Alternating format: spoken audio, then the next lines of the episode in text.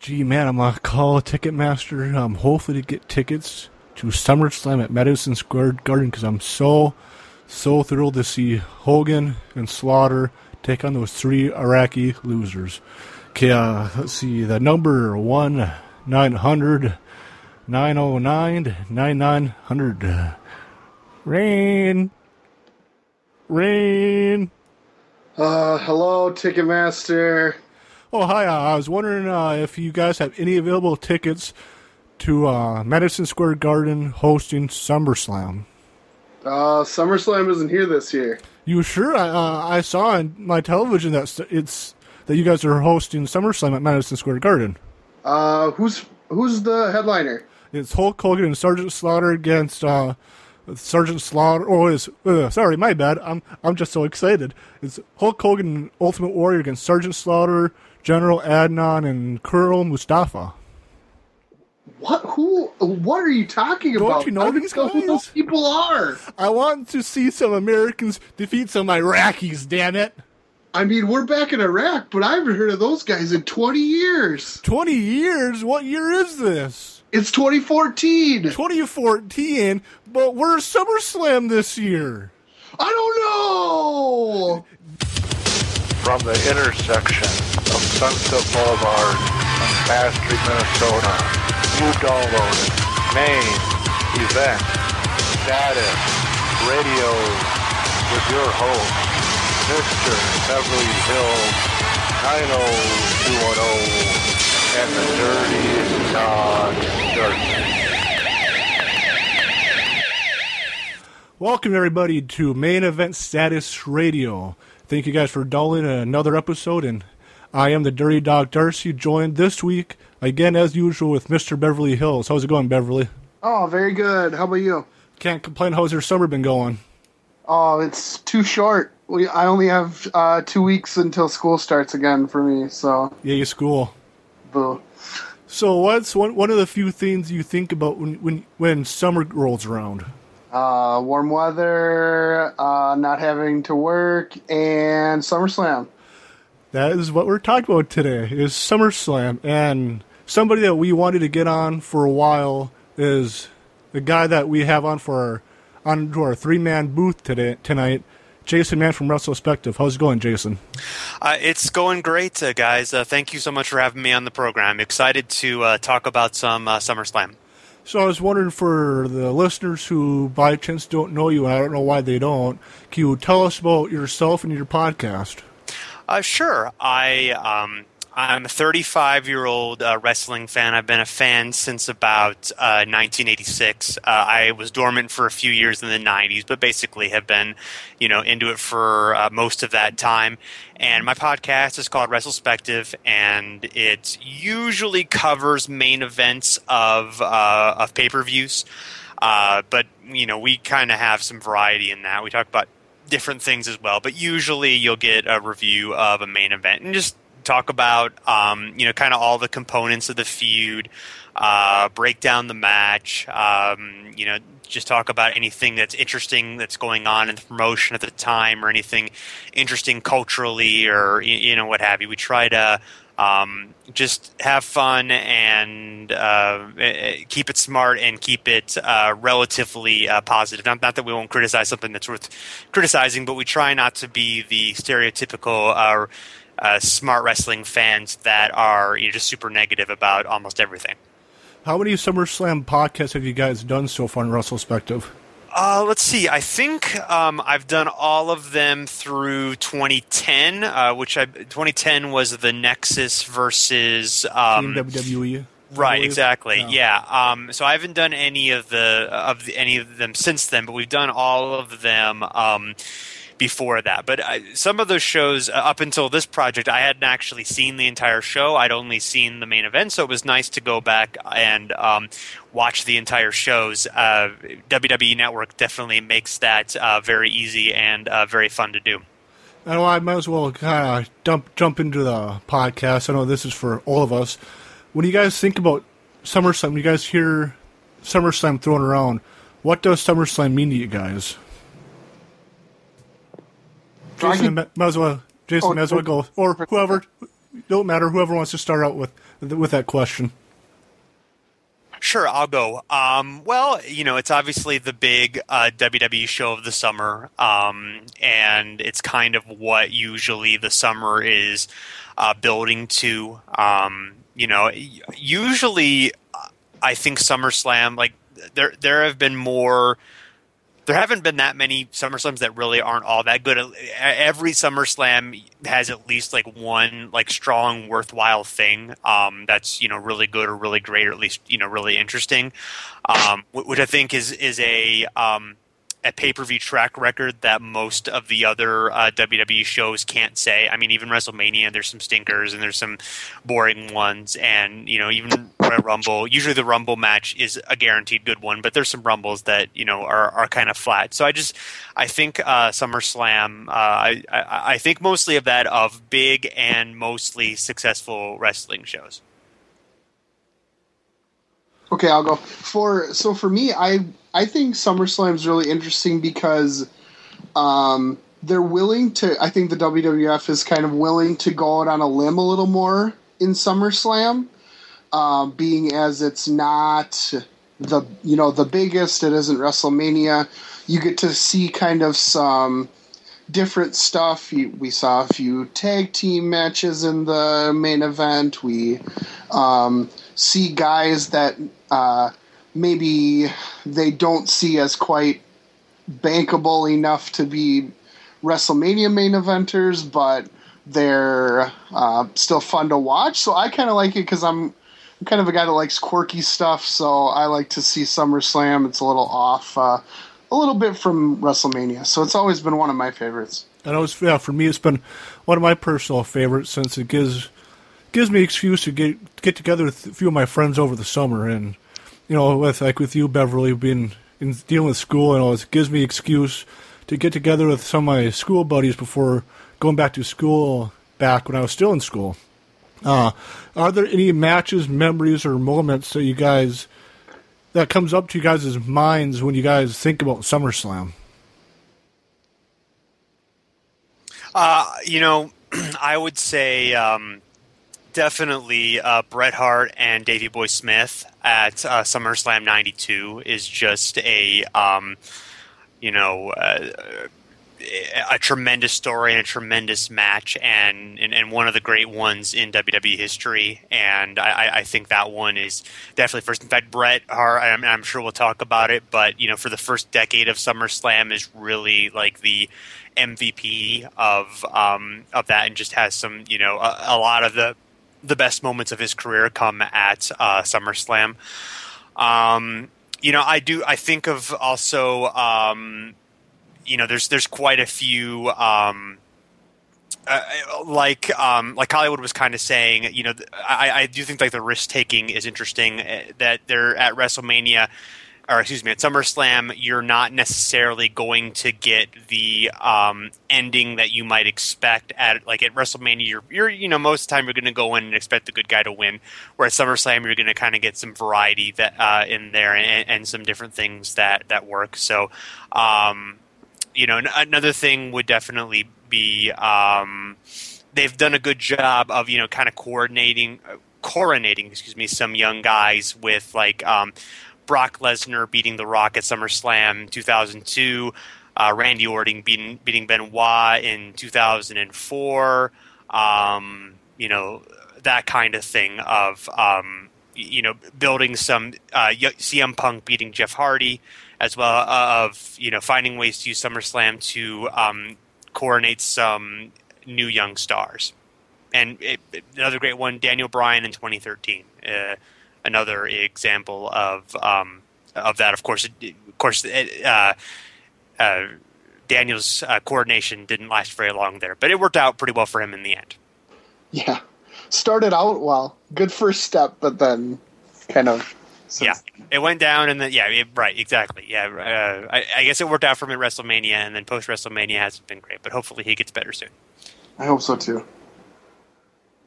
How about you, Beverly? What do you oh, think about uh, memories and stuff. Um, my biggest memories, I've, the first one that uh, stood out to me was exactly the same as Jason was SummerSlam '92 in uh, England is just such a different um, venue, perspective, everything. The fans uh, having Davey Boy Smith in the main event, just all of it is that's the one. When you say SummerSlam, that's the first one I think. Um, other ones, um, for some reason, '91 really sticks out to me with the match made in heaven, match made in hell. Uh, the main event, the tag team match, Ultimate Warrior and Hulk Hogan versus the Iraqis, and then the the wedding. Um, and then the other one is is it ninety nine with uh, Ventura as Yeah, the yeah, yeah, ninety nine. Yep, and that's that's the other one that I really remember. I remember buying that one at home. It was it's in Minnesota, so that has the um, kind of local tie-in there. It was a fun that triple threat match. So Yeah, for me, I guess besides what you guys talked about for matches and things, for me, be SummerSlam 2002 because that would have been the first SummerSlam I went to one of my buddies' place to watch solely on Shawn Michaels coming back for one more match. That I, know, I was with one of my buddies at his aunt's house, and when Shawn Michaels came out, I was singing along with his theme song.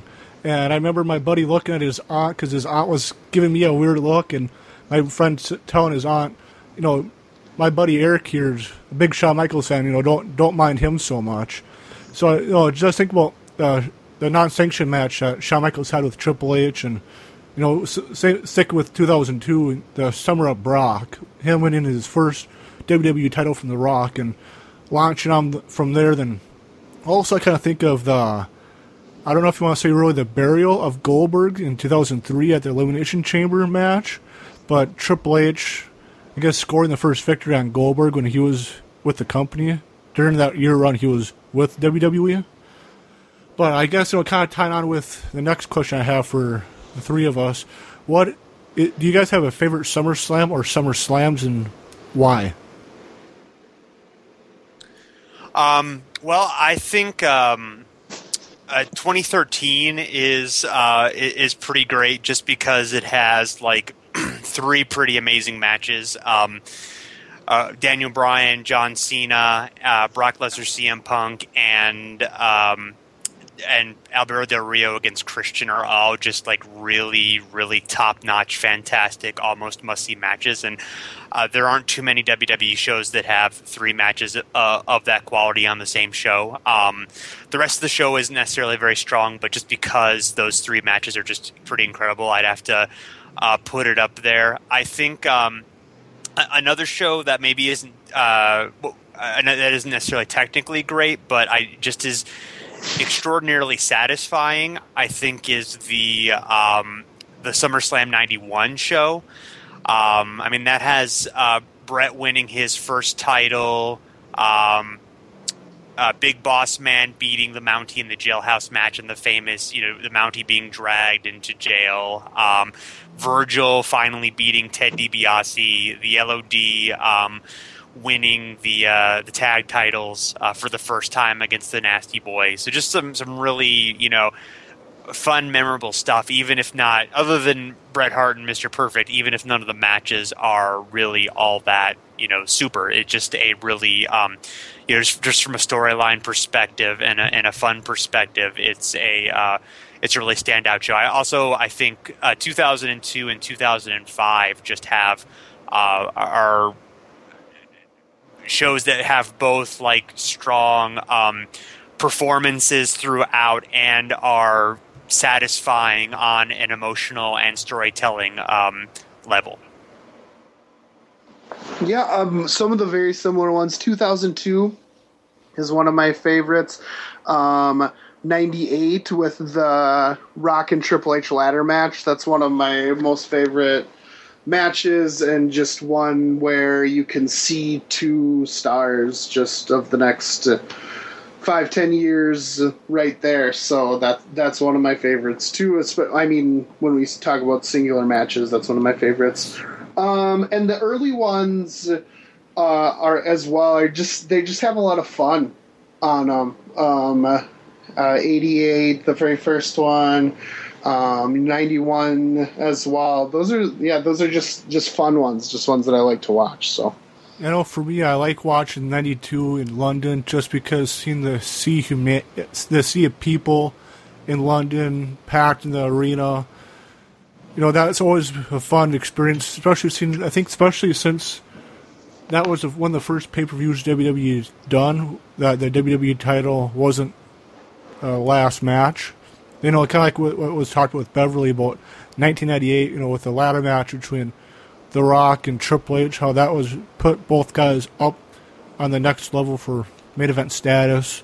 Then you know the Austin Undertaker match for the title was pretty awesome. And kind of like I mentioned with oh, the 2002 SummerSlam, that was kind of mentioned with Beverly. You know, also like the Kurt Angle for Rey Mysterio match was great. How that was Mysterio's, I think, first feud, if I remember correctly, in with the company and helped put him up there as a legit superstar with the company. And also the Jericho Ric Flair match, I thought was well, wasn't great since you know that was towards end of Flair's career, but I think that also how kind of helped put Flair back on where on dot on spot where he needed to be for to be the nature boy in the WWE until he retired at WrestleMania 24. I also also kind of wanted to talk to you guys about you know with SummerSlam being considered the biggest event, the biggest event of the summer. How do you guys feel like if WWE would do things like fan access for SummerSlam? Do you think that would help elevate SummerSlam to be more on on par with WrestleMania?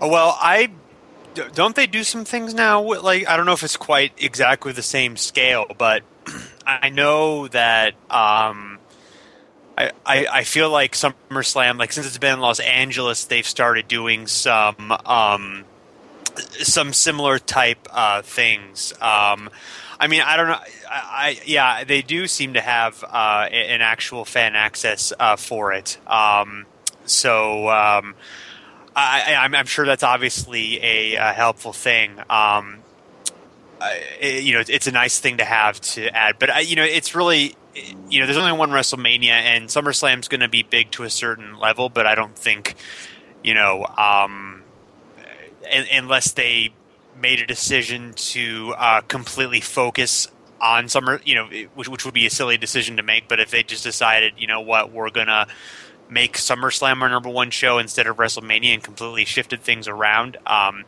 I don't think there's any way that you know it's just not going to be quite as big. Yeah, I agree. Um, and I I like what they're doing, and I think you have it down on your kind of notes later, but I'll just talk about it now. I like that you have WrestleMania as as a destination for people all around the world that changes every year. I like that they've settled into um, SummerSlam always being in LA. I think I you know if people want to make a trip to LA, um, or it's just kind of that uh, destination maybe for people who can't always travel to the East Coast or to the Midwest, kind of for your Western based fans. I think it's a good thing, and I, I think they've done a good job of promoting it kind of as that number two show of the year. Yeah, because I don't think they have access for this year. But I know they've had access, fan access. I think last year, maybe previous two years.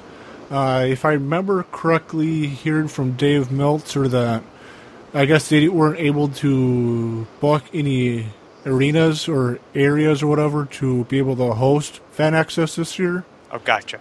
But mm-hmm. I, guess, I guess you know, just I think you know, like what Beverly said about LA being the you know this place that SummerSlam's at. I do feel like you know if they they know that SummerSlam's going to be in LA every year, try to find you know certain places that they could have fan access every year for fans can plan that out you know a year in advance or whatever. Yeah and it's nice because obviously LA is a nice place to have a vacation too, so families can plan a vacation around it if you're a really big wrestling fan. And there's some, there's definitely some benefits to um, to having it there. And obviously, from a, a, their perspective, they're able to have you know a week where you know some Hollywood, you, you know.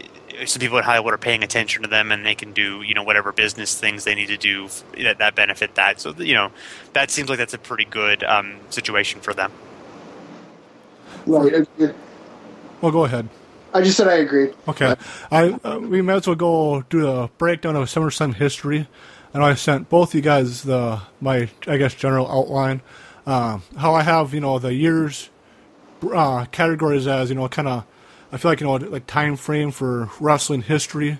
So I know the first category I want to, or first few years I want to talk to you guys about is the early years from 1988 to 1990, and I'll see the first, just like the first WrestleMania, the first SummerSlam was held at Madison Square Garden. What do you feel like SummerSlam being hosted there has any historical significance? Um, I, I mean, I, I don't know. I didn't really remember that it was until I watched the show. So, um, you know, they don't. I don't think they play it up nearly as much as they play up for WrestleMania. Uh, maybe they do, and I just don't remember. But um, you know, it's it's obviously a good wrestling venue, um, and um, it's a memorable show. But I, I can't say like that it that SummerSlam '88, the first SummerSlam being at MSG, necessarily stands out in the you know the vast history of great wrestling things that have happened there. Right. I I agree. I think it just make made sense logistically. That's just where they were running their big shows at the time. I don't think it had much much more thought put into it than that. Then, uh, do you do you guys know any other venues that could have hosted the first SummerSlam? Or as a fan, what other venues would you guys like to see the first SummerSlam be hosted at?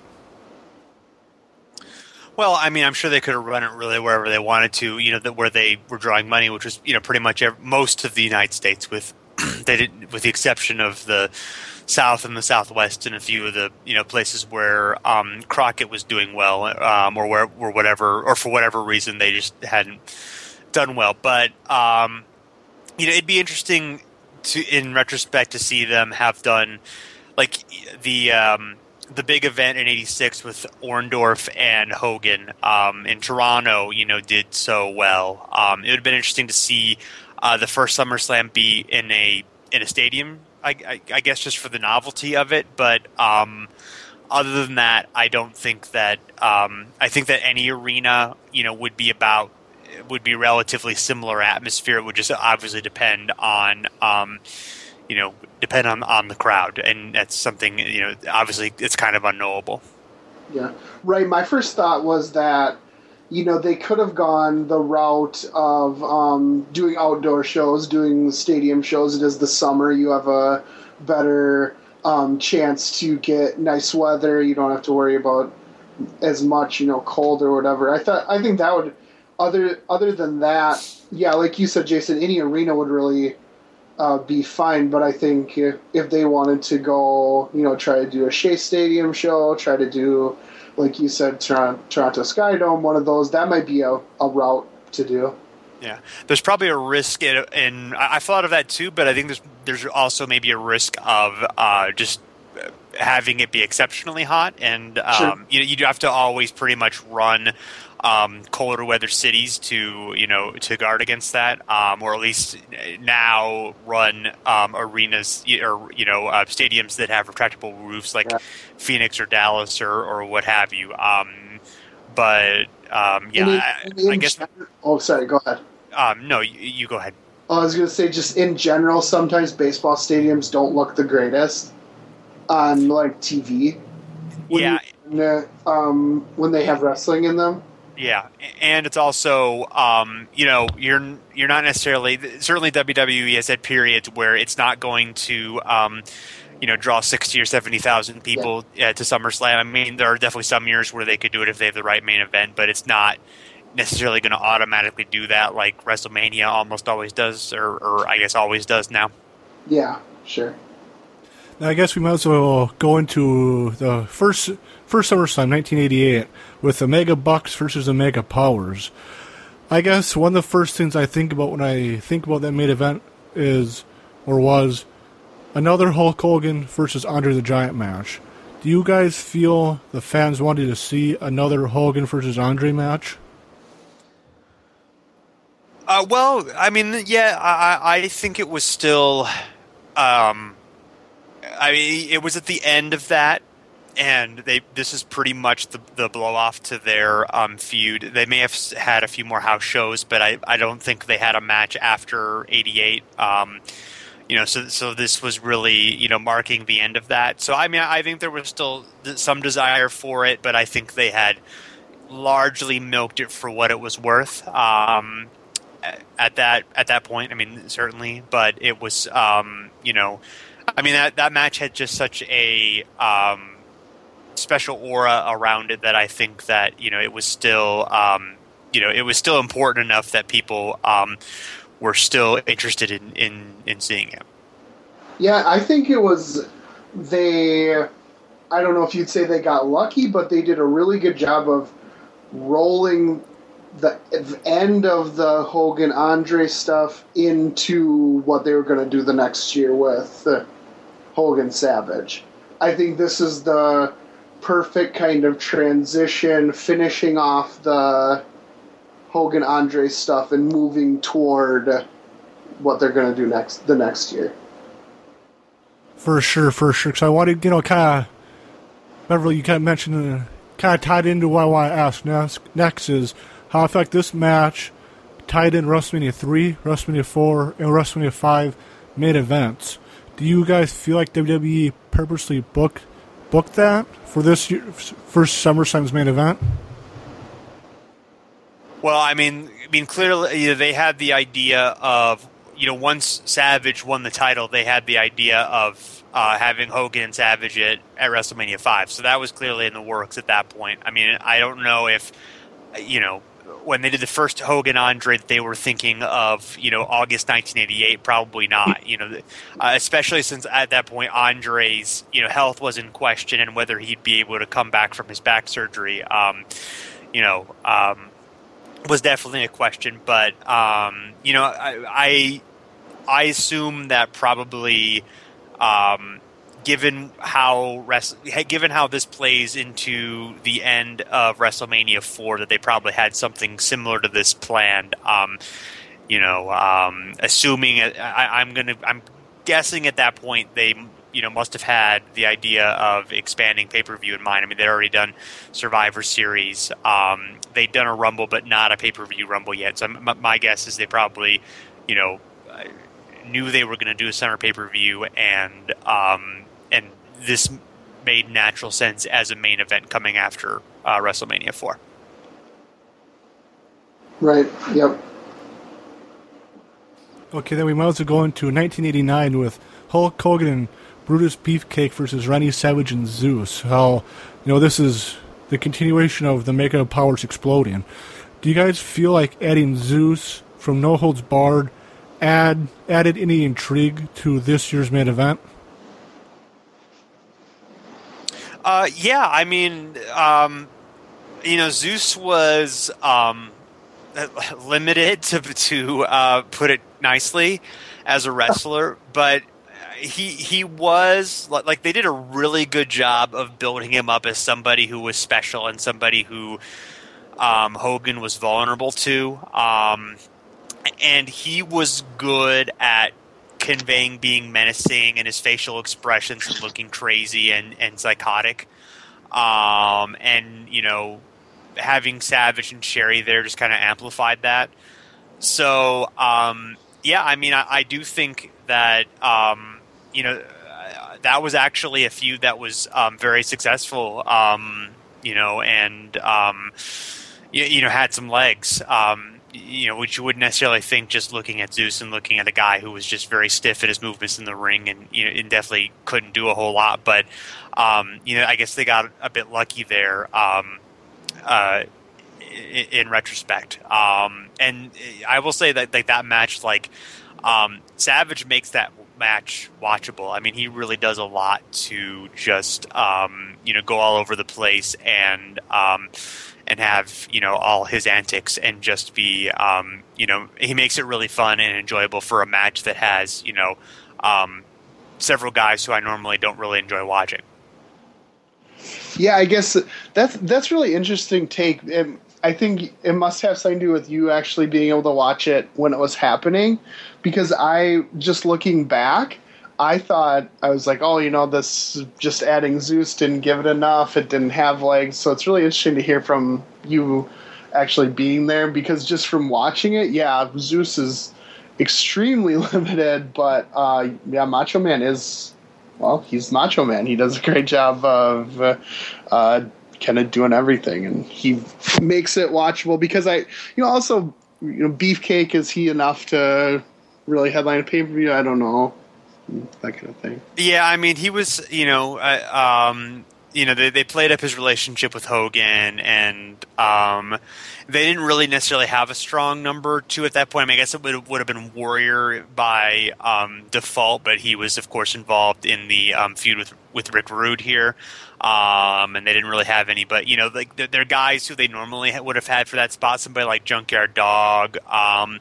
you know, he he had been gone for a while. You know, like they didn't really they didn't really necessarily have like the strong number three or number four face that they normally would have had. Uh, I don't see Jake Roberts on this show. He would have been like a guy who I would have thought like would have you know fit that role really well. But I mean, I do think part of the point of having Beefcake there is having like somebody that is um, not as strong as Hogan, who you need Zeus to be able to beat up, and somebody who needs to be vulnerable during the match because obviously like you want Hogan to you, you want Hogan to sell, but maybe not like too much. You know, you, you, Right. you kind of need like Hogan to have like obstacles to overcome. So having like a partner who is not necessarily a main event level guy might you know aid in that drama a little bit. Yeah, like if you if you did Hogan Warrior, that'd be kind of tough because they're both uh, they both are so much better when they're in control. Yes. You know, just like as we see in '91, right? It worked so much better because uh, um, that was kind of the things that they were just going to kind of pinball around uh, Slaughter and Mustafa and Adnan. Where in '89, you you kind of want Zeus to be able to control it for a while, and I don't know if that would have been as good. Yeah, for sure. Uh, how you guys did mention Warrior and Rude from '89. We might as well jump into 1990 with those two main eventing main eventing SummerSlam in '90 in a steel cage match for the WWF title. What are your guys' overall thoughts of of their feud? Well, I um I like the '89 match a lot. Um, the uh, the '90 match is pretty good, but it's not nearly as substantial. Like the '89, it's funny because the '89 match reminds me a lot of like a modern WWE big match, where there's a lot of like um, near falls and there's kicking out of big moves and stuff that you didn't really see a whole lot at the time. Um, you, see a lot now, and that's definitely Warriors' first good performance on a big stage, and obviously, you know, Rude is um, probably you know I, the one who made that match great, but it's still you know Warrior kind of shows like oh okay you can get a good match out of him in the right situation, which I think was important for his career. Um, the 89 match is pretty good too. Um, or excuse me, the 90 match, the steel cage match is pretty good. Um, but it just sort of seems inevitable, I guess, that he's going to beat Rude. They they did kind of try with Rude to um, kind of change his look a little bit, change his haircut, and, and, and kind of they had some vignettes where they showed him, you know, being tougher and being, you know, more of a main eventer. But I, I guess that was just kind of a hard sell since we've already seen Warrior beat Rude before. I mean, granted, the kind of the the thing was that Rude had beaten Warrior, so you know maybe he had his number, but. Um, that probably would have worked better if Warrior hadn't beat him in the previous SummerSlam. But um, you know, uh, but but Rude got a lot out of Warrior, and I, I generally enjoyed um, the matches that they had, particularly you know the SummerSlam ones. Yeah, and I think sometimes when we think about, you know, Warrior, um, you know, it's. I think a lot of people have started to look more at Warrior since he passed away this year, but he was. I don't know what you would call it, but he was definitely, definitely capable of a good match if put with great wrestlers. And um, can't say that for everybody. So he at least could be uh, you know, helped along to a good match. And Rick Rude was one of those guys who could do that with them, as you see with you know two, three um, matches that are really um, helped with that. And uh, so yeah, I, as you said, their their feud hurts because it's kind of just flimsy footing. Um, because, like you said, we've seen we've seen Rude already beat, or, uh, or sorry, seen Warrior beat Rude pretty convincingly. So it's tough to say we want him to get his win because he already has. So I think that's kind of always what's going to hurt him, hurt hurt that feud. Yeah. Yeah, 'cause I know you kind of mentioned it a little bit, Beverly, but I feel like you know Warrior can be carried to a great match. You know, matches with the Rude, matches his match with Hogan at WrestleMania six. You know, I feel like in a way his Warrior is kind of like John Cena for modern days. How put with the right person, Cena can put on a great match, or if he is motivated enough. I kind of want to get your guys' overall thoughts on the Warrior since he passed away a few months ago. Um, well, I, one thing I will say in Warrior's favor is I think he delivered generally delivered well in um, in big match situations. You know, take that like as a contrast with a guy like Sid who um, did not generally perform well like at WrestleManias and in big matches. You know, even though they're kind of thought of maybe as similar talent levels. So I think Warrior kind of had it um, there. Um, you know, he was never necessarily my favorite wrestler, but you know, he um, he obviously had good energy. He obviously had a a connection with people, a connection with fans, and it was nice that he um, got another moment to to be remembered. Um, I mean, um, bef- you know, obviously right before he he died. Um, uh, you know, I hopefully you know that he and his family had that was something that meant something to them, you know, um, before, and it, it, seems as though that it did um, before he died. But um, you know, like you know, he was he was definitely limited, but um, you know, he he had a um, he definitely had a presence, and um, and could be a lot of fun to watch sometimes. Yeah, yeah, I, I kind of said what I think about him as a worker. It was it was cool to um, just kind of if you look at his time on top. I mean, it was um, if he had better opponents, I think would be uh, better looked back on. And I don't mean better in the ring because obviously Rude is you know one of the best, a really underrated worker, but. Um, just in general, I think he, he, because as we talked about, he had great match with uh, Savage, Hogan, uh, Rude. Um, but I think maybe his craziness outside of the ring kind of hampers what people think of him in general.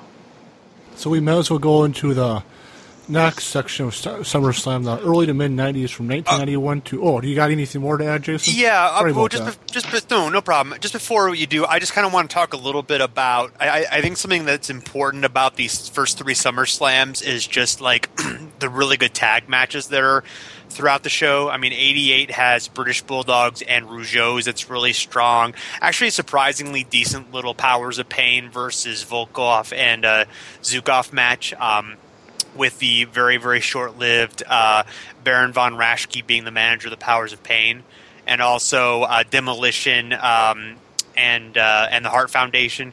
89 has a really great uh, Brainbusters versus Heart Foundation match and a really good, uh, well, a couple, uh, one really good six man with uh, Rick Martel and the Rougeaus versus Tito Santana and the Rockers, and then another kind of fun six man with uh, Axe and Smash and Jim Duggan versus uh, Andre uh, Akeem and the Big Boss Man.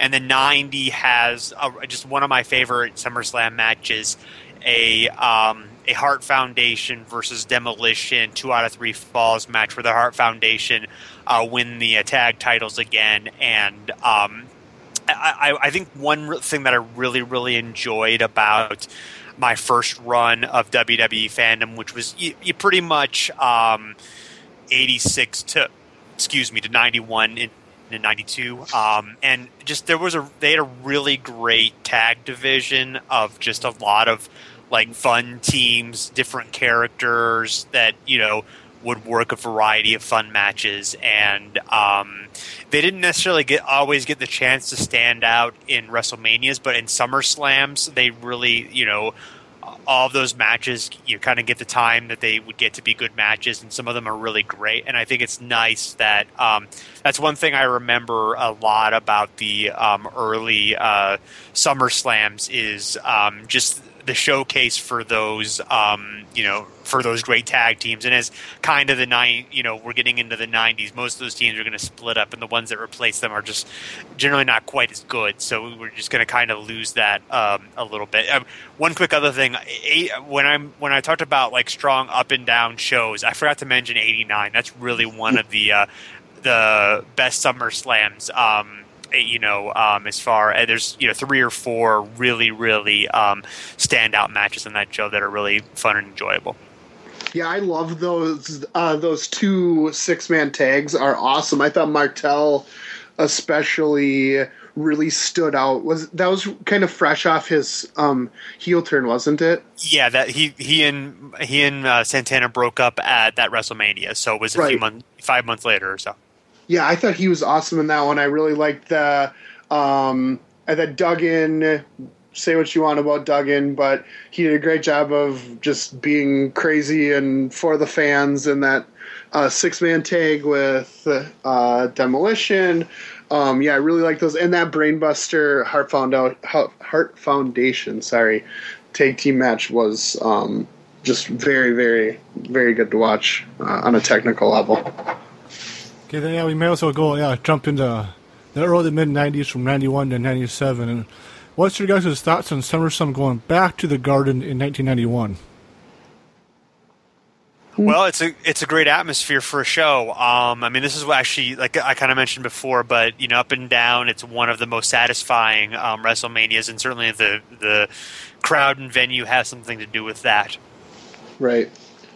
You gotta love the wedding. I love the wedding. Yeah another thing that during the show they were um, they were advertising a Hogan uh, pay per view special that kind of recapped his career, um, and they also were kind of talking about like. Um, they mentioned like Hogan beating the Iron Sheik at um, you know '84 to kick off Hulkamania. Although they, of course, the funny thing is that they don't actually mention that the Iron Sheik is also Colonel Mustafa. um, uh, they, they kind of try to trick you uh, uh, on that. Although I don't think anyone was really fooled, but um, and um, uh, you know, and um, so there are like kind of references throughout that uh, a couple references throughout. I think there's even a reference in commentary when uh, Mustafa has Hogan in the camel clutch, and then. Um, of Piper saying, "Oh, I remember this from '83," which I'm, I'm, thinking he's referencing um, uh, Iron Sheik's win over back when Ori's referencing Ori's referencing eight, early '84 with you know, Hogan beating Iron Sheik. You know, for the title, I'm not. I'm not sure exactly which one, but obviously, either one could apply since they both involved uh, camel clutches. So, um, uh, I, I, thought that I hadn't that hadn't occurred to me until you asked that question, but that's kind of a nice um, ref. There are several references throughout that kind of um, you know um, reference the early moments of Hogan's career, and of course, in, you know, in Madison Square Garden. Yeah, yeah, and at, and at this time they didn't do that much kind of retrospective stuff. Um, they kind of would um, act like what was happening now was all you needed really to think about. So it's nice to um, when they bring up that kind of stuff. Yeah, do you guys feel like they played off of the Gulf War well, during during the whole Hogan versus Slaughter stuff. Uh, I no. Um, I, I, I don't. I mean, um, I get the thinking behind it um, to an extent. Like I get like that. You're there's this real life thing. You can get heat with Slaughter being the Iraqi sympathizer and, and, and giving him the belt, you, you know, um, I, I, I, you know, they there was a big backlash to it, yet they kept pressing on anyway. I mean, like, I think if it would have ended at WrestleMania, I don't think it would have, which is around when the war won. So once the war was done, I think the heat was off it anyway.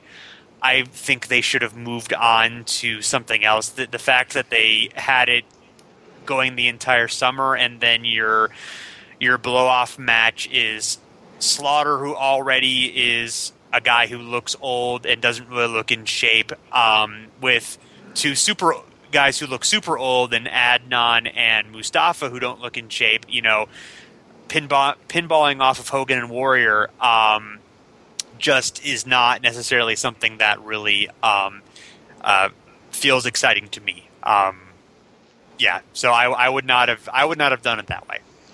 No, it's and it, it's just every, every step of the way. It's kind of the typical uh, ham-fistedness of uh, political or current events. Well, and as I say at current events, the term that was used at the the pay, the last pay per view is the same kind of. Uh, just I don't know. They should stay out of that kind of stuff because it never comes off well. Well, I, yeah, I don't know. I mean, I I don't necessarily mind them talking about it, and and I didn't think the thing with Lana was really that big of a deal, but um, but I um, yeah, they. I mean, they they just went like way too far in trying to exploit the war to make money, I guess. Um, and they were lucky that the war was ended up in a sense, they were lucky that the war ended up quick and not, you know, and, and not having many American casualties, and, and, and mm-hmm. you know, because because that really could have been something that made them look terrible if it had gone in a um, in a different way. Yeah. Um, I, you know, I was talking on Twitter the other day, and, uh, and I came up with the idea of uh, Hogan and Warrior facing like a heel turned uh, Legion of Doom, or Hogan and Warrior facing Undertaker and Jake Roberts, which you know would kind of make sense um, because Warrior because Jake Roberts and um, and Undertaker were in a feud with Warrior, and Undertaker was about to be in a feud with Hogan. So, well, I kind of talked about Jake. Uh, I don't know if you guys listen to Talk is Jericho with Chris Jericho, but I know a few weeks back on his July 18th episode, he had DDP and Jake the Snake on and Jake the Snake mentioned that he was supposed to have a feud with Ultimate Warrior after 91 SummerSlam. I was wondering how do you guys how do you guys book that feud if Warrior would have stayed with the company? Well, well they started it right. They started with I with. think so. Uh, I think they shot the a few Jake, angles. Yeah, with the Jake kind of training the uh, Warrior, right? Yeah. Yeah, that was li- like like the turn was literally the last thing that they did before, um, you know, and then Warrior basically le- left right afterwards. So, um, I, I mean, I, I think it could have been um, successful. I mean, they were not doing well. Finan- like their business was not very strong at this point, and I don't necessarily think there was like a whole lot that could have like turned it around. But it it could have been a short term boost. Um, I, you know, I um, I think what we ended up with with um, with Jake Roberts and Savage was so much better than than Warrior and Jake would have been. That obviously I'm glad that it ended up um, being the way that it that it did. But um, you know, I, I, guess it would have. You know, I'm sure that Roberts would have made it interesting. I don't know how the matches would have been because Roberts isn't really the. I, I like him as a wrestler, but I don't think he's the type of guy who is going to necessarily um, pull something that interesting out of Ultimate Warrior. I could be wrong about that, but. Um, so I, um, like I said, I mean, just the, the Jake Roberts Randy Savage feud is so compelling and so um, just um, tremendous that I, um, you know, I, I, I'm glad that we got that instead yeah, what we what we have is so good that we don't even really want to speculate what could have been. Okay, kind of thing. Yeah, so we might as well jump into '92 and at Wembley Stadium, and we kind of talked a little bit about Bret versus Bulldog for the IC title and and all that. But I guess do you do you guys have any more thoughts of that being the last match at SummerSlam '92? Well, it made sense given that it was London and that it was, um, you, you, know, the the idea, the, the, the big thing on the show was him, you know, yeah. um, winning the title and trying to do so with Bret, and he's obviously married to um, to Bret's sister Diana.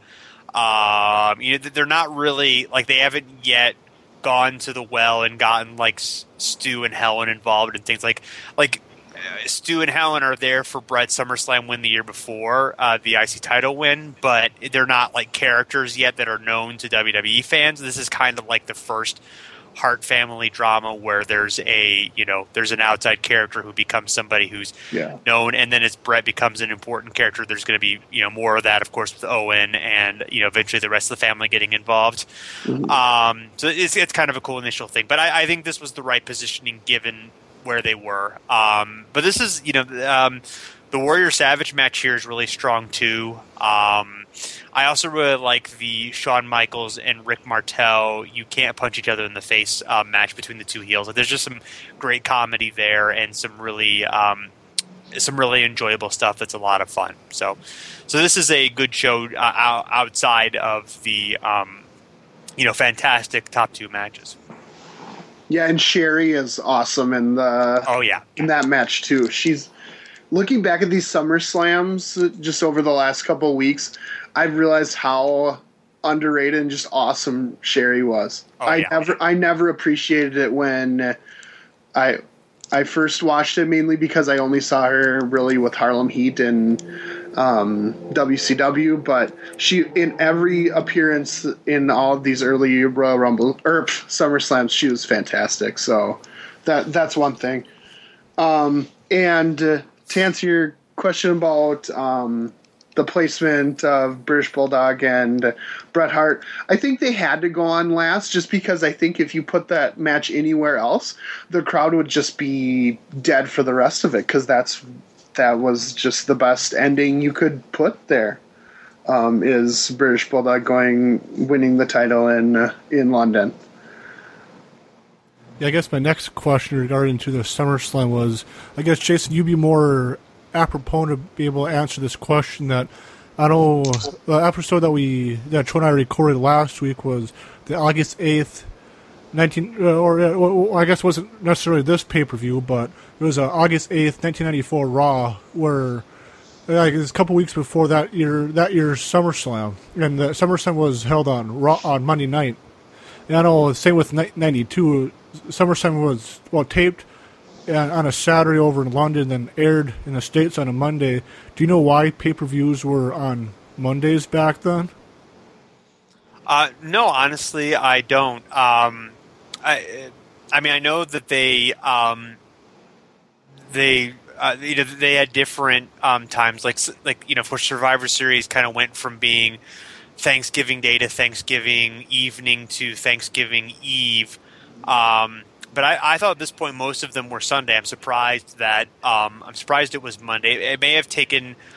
Um, I don't know. I don't know if they were, if most of them were on Mondays, or maybe this was a exception because um, the um, I, I don't know how long it would have taken them to tape it and then you know and, and then do the post production necessary. I mean, I guess it, I don't think it would have taken that long since, of course, they were used to doing live production. So, um, so that's interesting. No, I don't really know. Um, I don't really know why that would be. That surprises me. I, mean, I knew it was taped and aired later, but yeah, on a Monday is a bit of a surprise. Okay, then we might as well jump into 1993, where Yo- Yokozuna defended the WWF title against Lex Luger.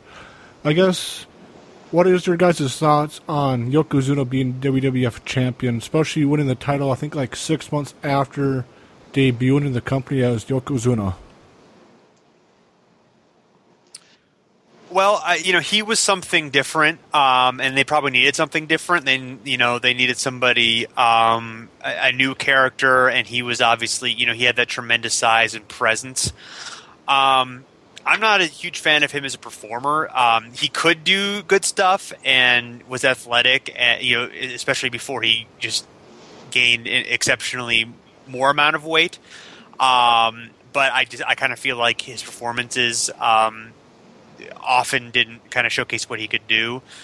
Um, but you know, I he, he was probably the right choice for the time because there weren't necessarily a lot of good choices. Um, just because they were limited in their talent. Um, they'd already kind of tried Bret, and he, his didn't necessarily go well. Um, and they were obviously, you know, with Yokozuna, they were trying to build to a, you know, trying to have him be champion for a, a while, and then build to a conquering babyface to beat him. Um, you know, Luger was kind of the obvious guy, but you know, they were obviously they did. They clearly kind of had a plan, it, it, or it seems clear that they had kind of a plan to rebuild Bret as well a little bit. So, um, so maybe they had him in mind, you know, at least as a candidate for that if it didn't work out with Luger, and certainly that's obviously what ended up happening. But, um, so yeah, I'm not the biggest fan of Yokozuna, but I completely understand why they went with him, just because you know, given the choices they had. Yeah, I like I like when they kind of switch up what the champion looks like. Um, it does it doesn't always just kind of plug in the next guy that is kind of in the Hogan mold. I, I like I like Yokozuna. Um, obviously, he's going to be limited on talking because he doesn't talk, and um, and then um, like his his weight just kind of got out of control after a while. But for a bit, I really liked uh, watching Yokozuna. I I thought he did a good job conveying uh, what they wanted to through um, squash matches too, which is important.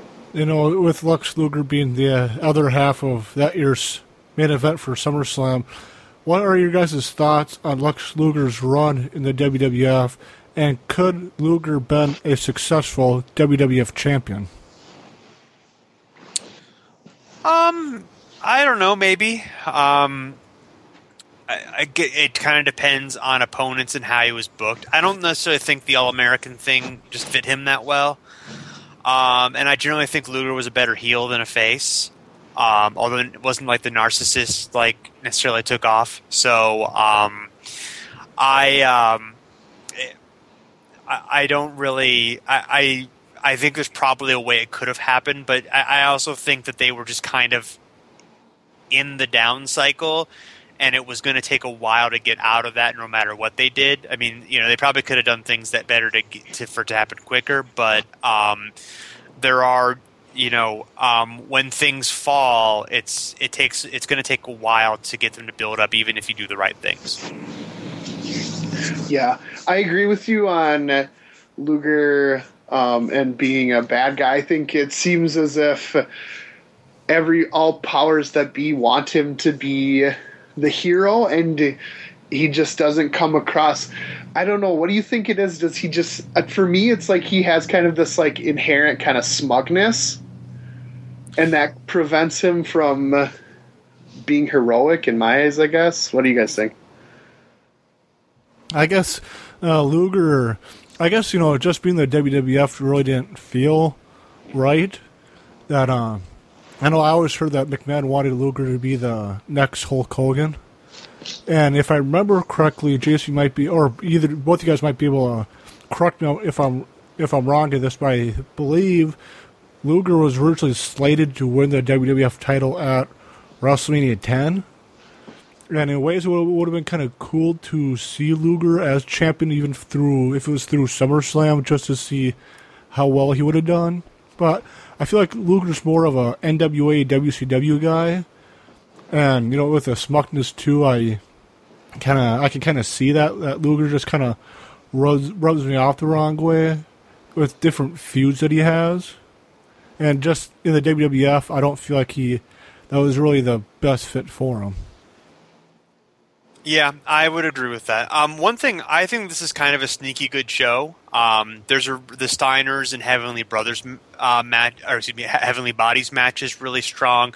I love the whole um, stuff with uh, Bret Hart. Um, first having to go through with Jerry Lawler uh, pretending that he um, has a uh, a busted leg and got into a car accident on the way there and can't wrestle. So then he sends Doink out, and then Bret beats Doink, and then Lawler attacks Bret, and then Bret beats Lawler, and then holds on to the sharpshooter for too long, and then they end up re- reversing the decision. Um, I mean that that whole thing is just like tremendous. Um, Memphis style um, wrestling and booking. Um, uh, that's, that's one of the um, best unheralded things that Bret um, um, ever did, and, and Lawler certainly in WWE. Uh, and then I really like the Smoking Gun Tatanka against uh, Bam Bam and the Head Shrinkers match. That's a that's a really fun um, six man. So this kind of harkens back to the strong um, tag matches of the uh, early SummerSlams. The one match that's really disappointing here is uh, Shawn Michaels and Mr. Perfect. That was kind of expected to be like a really great like wrestling match, and they were kind of you know, touting it as a classic even before it happened, and then it Mhm. just like fell really flat. Yeah, that I I wonder if that's a victim of high expectations. It, it, it had a build from all the way from King of the Ring. It um, was going that direction. Yeah, it didn't live up didn't live up to those expectations at all.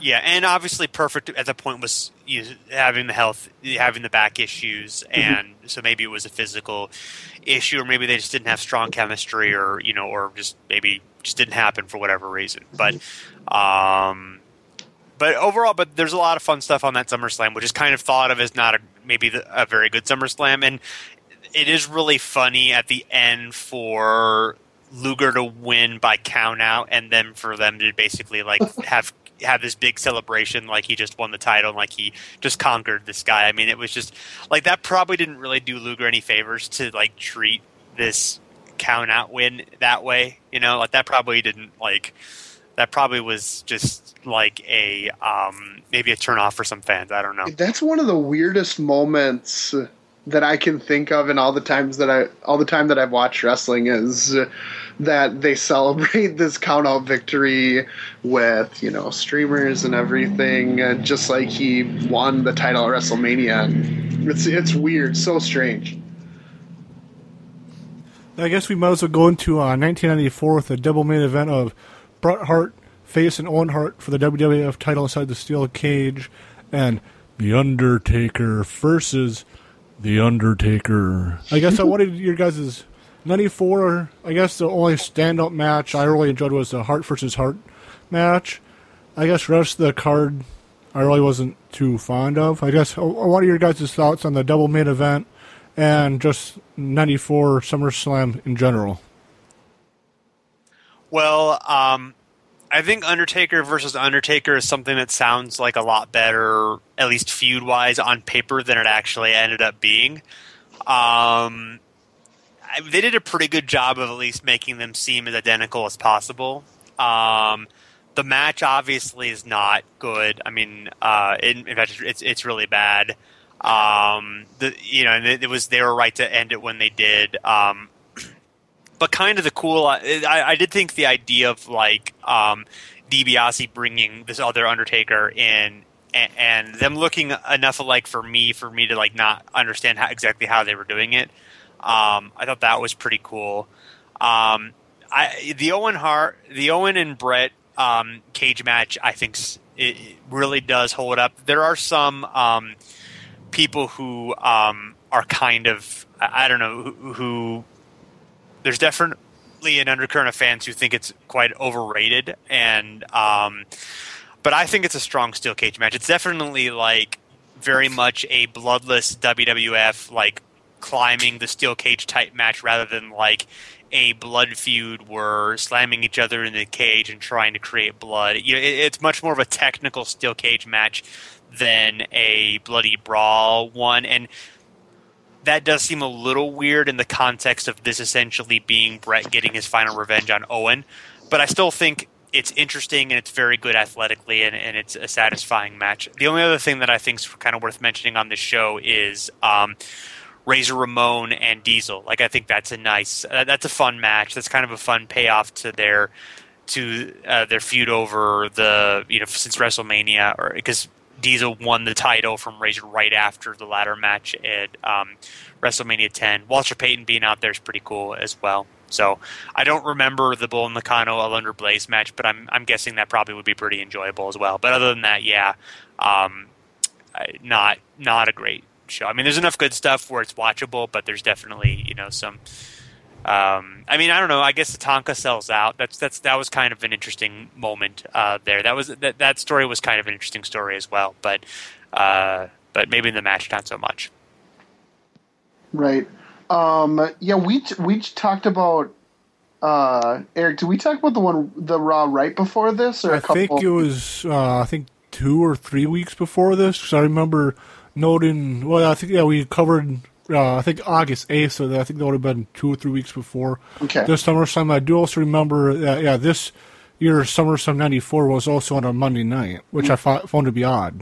Okay, so yeah, so we saw a little bit of the lead up. Um, I first that that Alundra Blaze Bull Nakano match I thought was awesome. I thought that was uh, um, about as good as you can get in eight minutes, and um, those those two women did a great job with what they had on this show.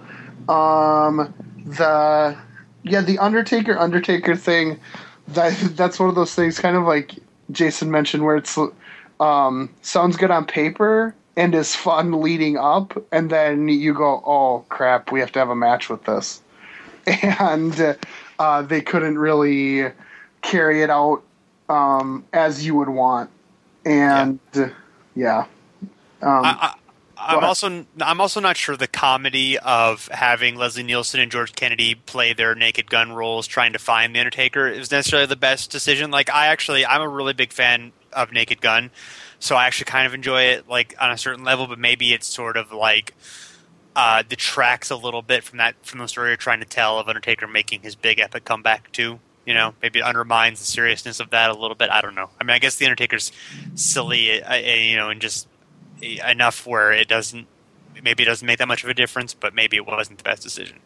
Yeah, but it's it's one of those things I've I've heard before. It's not that I'm coming up with this that the Undertaker stuff kind of has to take place in its own world where um, you can believe that there's an undead mortician who can rise out of the casket when he's put in there and come back, and bringing in Leslie Nielsen even as his um, character from the Naked Gun, I think kind of pulls it out of that world and into our world a little too much.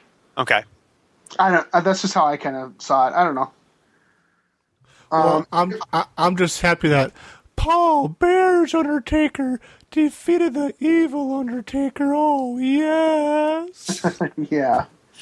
Um, and I I liked that Bret Hart Owen Hart feud, and I thought Owen Hart did a a really good job in that whole that whole stretch. Yeah, and that obviously made his career. Um, you know, and um, yeah, that, that's a really great. I mean, the whole thing's just a great feud, and um, and this was a nice fitting. I, they, they did have another. They had a Raw match like a month later that was kind of like Owens' last chance, and of course Owens involved in the um, you know in the early stages of the Backlund feud as well. So they're not quite done, but this was the you know their this was certainly their last big match. Mm-hmm. So we might as well go into uh, 1995 with uh, Razor versus Shawn, ladder match two for the Intercontinental title, and Diesel versus Mabel for the WWF title do you? I guess do you guys have any? I feel like those two matches weren't. Well, the ladder match I don't feel like lived up to the WrestleMania 10 ladder match, and I feel like the I think Mabel was was moved up too fast too soon to face Diesel, and I feel like those two matches yeah just didn't live up to expectations. I guess what are your guys' thoughts on those two matches and other matches on the card for '95? Um, yeah, I Diesel versus Mabel isn't very good, and and Mabel was. I, I, agree that he was probably pushed a little bit too quickly. I mean, he was kind of went. He went very very quickly from being like you know dancing rapper to um, you know serious. Um, uh, you know, um, serious monster, and that transition was kind of awkward. And he was uh, people forget, forget, but he was super young at the time. Like he was like twenty three or, mm-hmm, or, right or so. There, yep.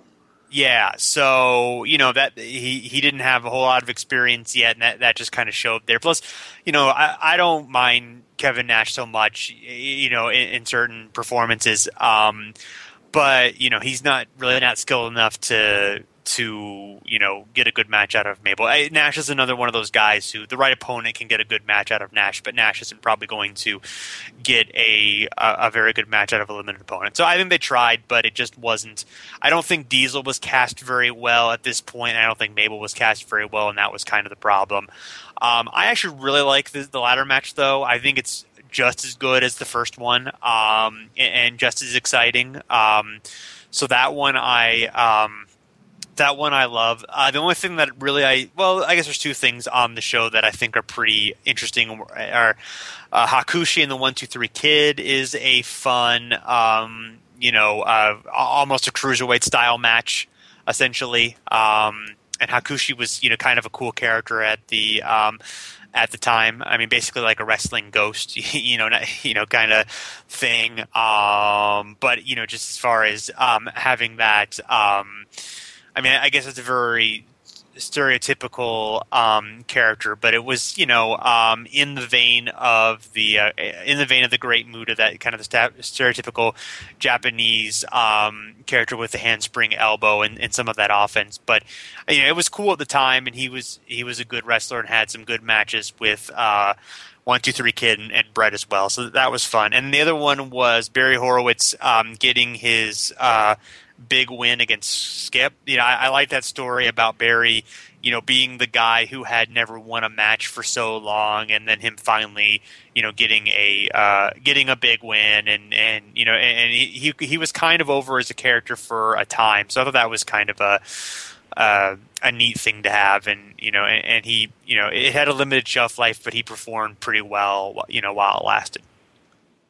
Yeah, I think this one, if you take out kind of a few key matches, this could be one of the most underrated SummerSlams. Uh, uh, looking back, I you you have almost the same points as I had that uh, Mabel is yeah too too fresh still too, too young to be in the position that he was in but diesel did no favors for him uh, in helping him along um, I really, really liked the Hakushi one two three kid match. That was a, a lot of fun. Um, and I even again two years in a row, I really liked the Bertha Faye um, Alundra Blaze match too. And I thought uh, Bertha Faye did a good job, both being an intimidating kind of monster heel while also portraying her character well too.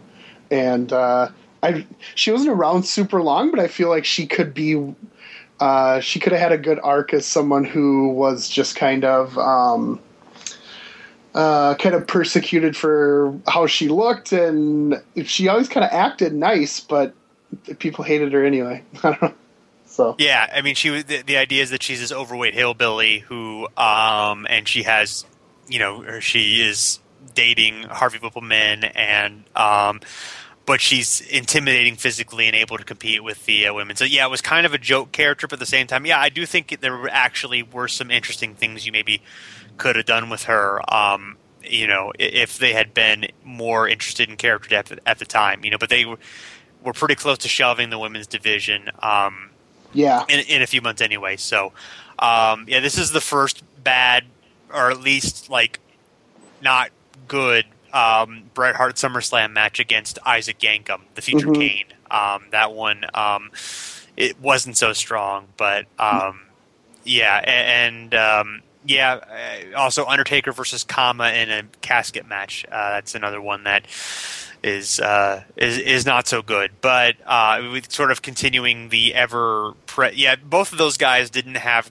very good 95s as far as just like um, feuds went. Like Undertaker spent the whole year feuding with various um, million dollar corporation members who were trying to steal his urn, and um, and Bret uh, was just fighting you know random mid carders the entire year. You know, and and kind of re. Um, redid his feud with Lawler, which yeah. was not nearly as good the second time around. Yeah, they're well, they're kind of paralleled in that they're both fighting like minions of a boss character. Right, exactly. Like, yeah, yeah, and that's uh, it's tough because in both cases, well, I guess more in the Undertaker case than the Bret Hart case, is that you aren't going to see Undertaker versus Ted DiBiase. And that is what holds it back, right? I mean, like he can beat all of his people, but if you never have the the two meet, that's a difficulty there. Yeah, I mean, the only thing you probably do is like a Ted DiBiase leaves, leaves town match, you know, with Undertaker beating somebody else. But you're right, yeah, that's definitely you know that definitely limits what you can do, and and just the fact that under, Ted DiBiase at that point was not a great, you know, the the, the million dollar man heyday was long gone, and he was kind of an, an iffy character, and um, and the guys who Undertaker feuded with were mostly uninspiring. So either they were guys who were past their prime, or guys who weren't all that good. So Mm-hmm. I guess going back to the Bertha Faye discussion, Beverly, I know you had you know this more, but Be- uh, Bertha Faye had such an influence on me in women's wrestling that I named my first car after Bertha Faye. it was a 1989 Buick Century, and I thought it was apropos since it's a pretty much a big boat to name it after Bertha Faye. I named it Ber- named my car Bertha. Oh, poor Bertha Faye. Oh, there you go. And I oftentimes, whenever I, I lived about an hour and a half away from college, and I often would go back home to visit, like on a weekend or a holiday, and go back. One of the first songs I would often play was Bertha, Bertha Faye's theme song. Nice. Yeah.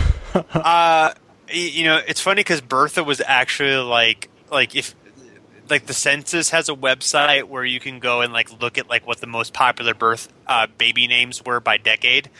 Um, and like if you go back like to like the even from like definitely like in the 1880s and 1890s and even maybe like in the early part of the 20th century like Bertha is like number one or at least top five like baby name for a girl for um, you know most of that time it's just funny how like that name is now like you know I guess Big Bertha wherever that came from just kind of ruined the entire thing but So I guess we, mu- A bad rap. so Yeah. I guess we might as well go to 1996, where uh, a couple uh, main matches were the Undertaker versus Mankind in a Boiler Room Brawl, and Shawn Michaels defended the WWF Championship against Vader. I guess one of my questions I wanted to ask you guys about was, should Vader win the, or should have Vader, should Vader have won the WWF title that night? I mean, he could have. Um, you know, I guess they were building to Shawn losing to Sid, or maybe that was a later decision. I don't know. So, um, you know, I mean, I think there's a lot that went into Vader not really just doing that well in WWE, and um, like I, I think I don't think that the fact that Vader didn't win was like a huge missed opportunity or anything. Um, so I guess like he could have won and they could have done something interesting with it, but the decision that they made, I think, was basically fine.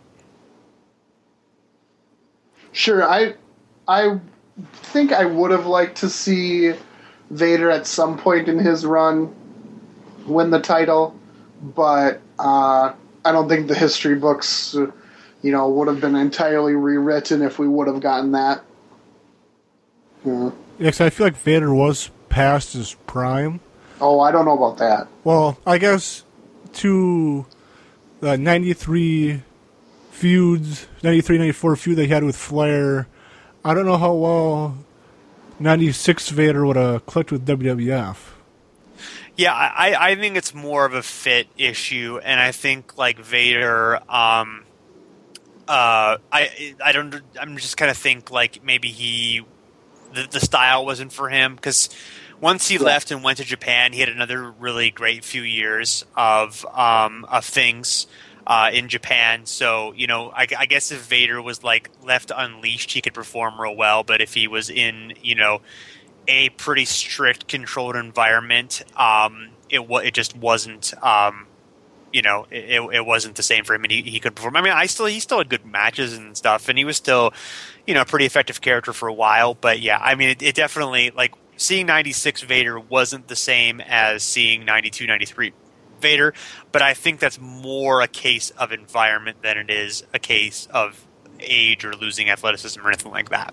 Right, like Vader, almost you you almost have to just be like, okay, go beat the crap out of the person that you're facing, and be okay with that. And I don't know if Shawn was okay with that, and I don't know if Vince was okay with that. So Yeah, I mean they do have a pretty physical match. I mean I actually like the match. Um, Mhm, I do. but too. but yeah, it's it's not. It, it, you're right. It's not like you know you would you would it, like you could see Shawn and Vader having something similar to some of the Sting Vader matches, and it's not you know in, in that. I I'm also I'm not sure like I get what they were going for with you know Shawn losing by count out, and then I think losing by DQ, and then Cornette keep wanting the, the match to be restarted, and then Michaels you know winning in the end. Like I think like I get the idea of like it sort of protects Vader a little bit, but maybe that's just a little bit. I don't know. Maybe just a little bit too silly, you know, and, and maybe just a little bit too different from what you would normally see in a WWE environment, you know. hmm Yeah. Well, do you guys have any more thoughts about the '96 SummerSlam? Well, there's the Boiler Room Brawl. I mean, that's obviously um, a pretty memorable match. Um, and, and I think the Mankind feud, I, I've talked about this on podcasts before, but I think the Mankind feud was an important step in The Undertaker's career and, and how he wrestled and kind of his character because he, he kind of went from being like the old Undertaker to evolving in much more into the, the, the more modern one. Um, just in terms of how he wrestled and the type of matches that he had, and it wasn't you know as reliant on the origins of the you know undead character that that it had been before. Um, it was more realistic, and um, and those matches obviously were you know were, were really good. Um, now, this isn't this isn't where Bearer turns on Undertaker. He he'd already done that, right? He does that at King of the Ring. Is that is that right? I believe so. Yes. Okay, so he was already on on that side, but I mean, you know, the fact that Mankind beat him repeatedly um, in the feud also was just it, it, certainly helped Mankind as well. I mean, I think that was you know um, interesting stuff. Uh, you know, in the fact that they did so much of it pre-taped and all that. I mean, I'm not sure, like, you know, I'm not sure I'd want to watch it every day or anything, but I, I, I think it's kind of good. Uh, there isn't really much on the show that's all that interesting other than that. The Owen Hart Savio Vega match is, is, is pretty good, the opener, but um, beyond that, you know, it's not uh, it's not one of the stronger SummerSlams. Okay, then we might as well go into a 1997 SummerSlam where uh, The Undertaker lost the WWF title to Bret Hart and Stone Cold Steve Austin and Owen Hart had an Intercontinental title match, and I wanted to get your guys' thoughts about, I guess, Austin and the Austin Owen Hart situation. How do you guys feel Austin's career would have been different if his neck wasn't broken in that match? I mean, you know, obviously he would have lasted longer. Um, it would have been interesting to see um, how his style changed. Um, because his style changed a whole lot in '98 um, because of the limitations on his body, and he became um, much more heavily of a brawler. And I do actually think that like that was maybe that may have had some um, some of what drove his success. I mean, like I think like fans picked up on that and, and liked that style, and I think that I mean that wasn't necessarily the most important element or even close to it, but that I think was an important element for like um, WWF at the time. It certainly changed the style of the promotion. That there was a lot more of that style of match that kind of became the predominant style of the promotion. So I think like without that, is is Austin kind of a more well rounded technical wrestler? Does he keep relying on the brawling so much? And how does that change WWF at the time? I think those are kind of interesting questions to wonder. I do think that to a certain extent, it may have been beneficial to Austin's legacy to retire when he did because Austin didn't really have much of a period in his career where like it kind of felt like he held on too long where someone like Hogan or Flair, you know, even some of the great wrestling legends of all time, they're they have some of that, and Austin didn't. But at the same time, obviously, you would want, you know, I mean, you know, given the choice, you would want Austin to have his health and to have been able to have a longer career. And he, and if he'd have a longer career, maybe he would have, you know, kept it up and you know, um, done interesting stuff with Cena and you know and, and the stars of you know and, of the current era. You know, it, it's there's so many um, components that, um, that, that go into it. That's it's kind of hard to summarize quickly, but I do think there would have been that could have led to a massive amount of you know uh, of sea change. I mean, I think what's interesting is like what what happens to WWF if um, Austin's injury is more serious and he can't ever wrestle again. I mean, that's that that would you know be just yeah. you know. I, mean, I don't even know if WWF is able to survive that. I mean, that, that's I think definitely an open question. Right, I'm I'm of a couple different minds on this too, and yeah, your points are nearly similar to mine. It would have been interesting to see the matches that could have happened, um, you know, more with with Bret, maybe uh, you know with Shawn, if he could have you know not had the neck injury, but just like you said, the the brawling what became part of his character, and I think that was it would be real. It wouldn't be as congruent if he had kind of this personality of a brawler, and then he went out and wrestled the technical match. But yeah, I think I think yeah the the thing that uh, I guess we missed out on some of those matches. Would have liked to see uh, you know some better Brock Lesnar or some Brock Lesnar matches. Um, you know some of those the stars of this age, I guess. So yeah. Yeah, 'cause I know Stone Cold did mention on one of his podcasts that if his neck wasn't broken, his body would have kept up. He would have liked to retire a few years ago, like right around WrestleMania 28. You know, I guess I agree with you, Jason, that if Stone Cold, if Stone Cold's body didn't break down when it did, Stone Cold probably would have held on a little bit too long, like like said, like Hogan did or Flair did. But I was wondering if, let's say, if Stone Cold did wrestle through WrestleMania 28, even if it's kind of like a slow, sort of slow down, kind of like what Chris Jericho currently does with wrestling career. I guess what are some feuds you would have liked Stone Cold to have between WrestleMania 19 and WrestleMania 28?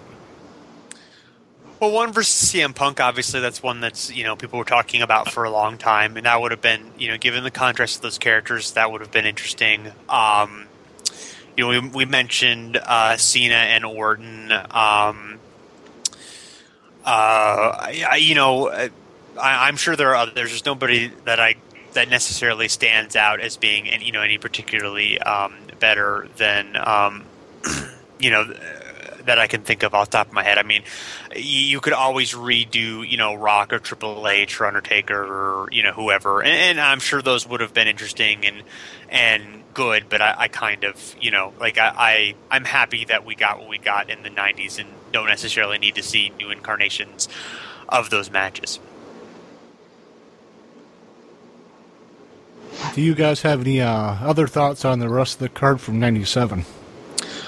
Um, I really like the Bret Hart Undertaker match. Um, and the Shawn Michaels special referee stuff is all just really great. Um, and uh, I uh, I think it's probably Undertaker's best match at the t- uh, you know up to that time. Um, it's very physical. It's very um, and it and it really like everything that happens and it really caps off all the stories that have kind of been told since Bret's heel turn.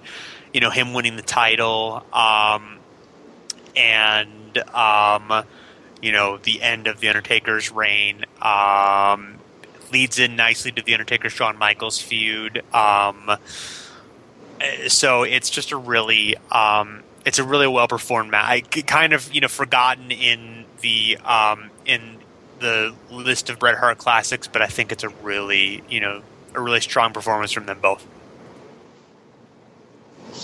I I also enjoyed the the cage match between um, Mankind and uh, Triple H on that Yes, too. Yep. that's a very good one as well. I forgot to mention that. Yeah, that was. Uh, I thought that was a, a really good match, and it, um, you know, it kind of shows what uh, Triple H would be capable of uh, going forward in the next few years. I think Yeah, yeah, that was that. In retrospect, that feud with Foley was probably pretty important for him too, Yeah. and that kind of his development um, there. Which you know you can say that about a lot of people who who feud with with Foley, which I think says a lot about him.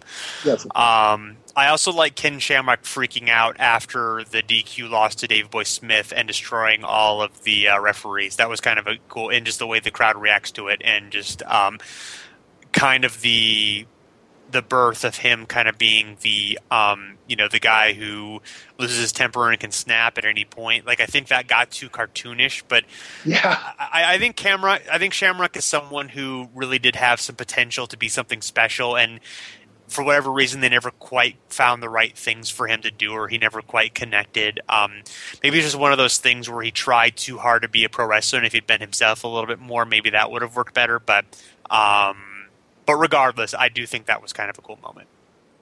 Yeah, yeah. That started off uh, well. It, it, as you said, it got pretty silly uh, toward the end of it, but Yeah, okay, I guess we might as well go into uh, the next section of years, the Attitude Era from 1998 to 2001. I know uh, SummerSlam went back to Madison Square Garden for the third time in 1998. Do you guys feel like it really mattered or matters that SummerSlam went back to Madison Square Garden for the third time in '98? I mean, it was a good environment. Um, I mean, and also like this was one of the best built SummerSlams as far as just kind of everything. I mean, they were really hitting on all cylinders. This was you know '98 was the the turnaround year where you know things got you know exciting again, the kickoff of the Attitude Era and so forth. Uh, you know, the Austin Undertaker match was really you know was a a they made it into a really special thing. Um, and uh, even though Austin you know accidentally um, he bumps his head into Undertaker early in the match and is sort of groggy. I, it's still, I think, a pretty effective match. Um, you guys mentioned the Triple H and the Rock ladder match, which is also really good. One that's kind of forgotten about that I think is really good is the Ken Shamrock Owen Hart Lions Den match.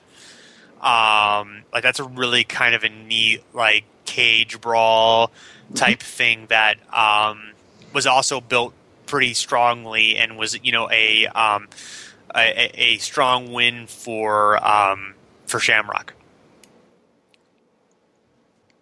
Do you guys feel like the 1998 ladder match, Intercontinental title ladder match, was better than the 95 one? Uh, I would say so. I like I like this one better, but I, th- I I think I don't think there's a wrong answer to that.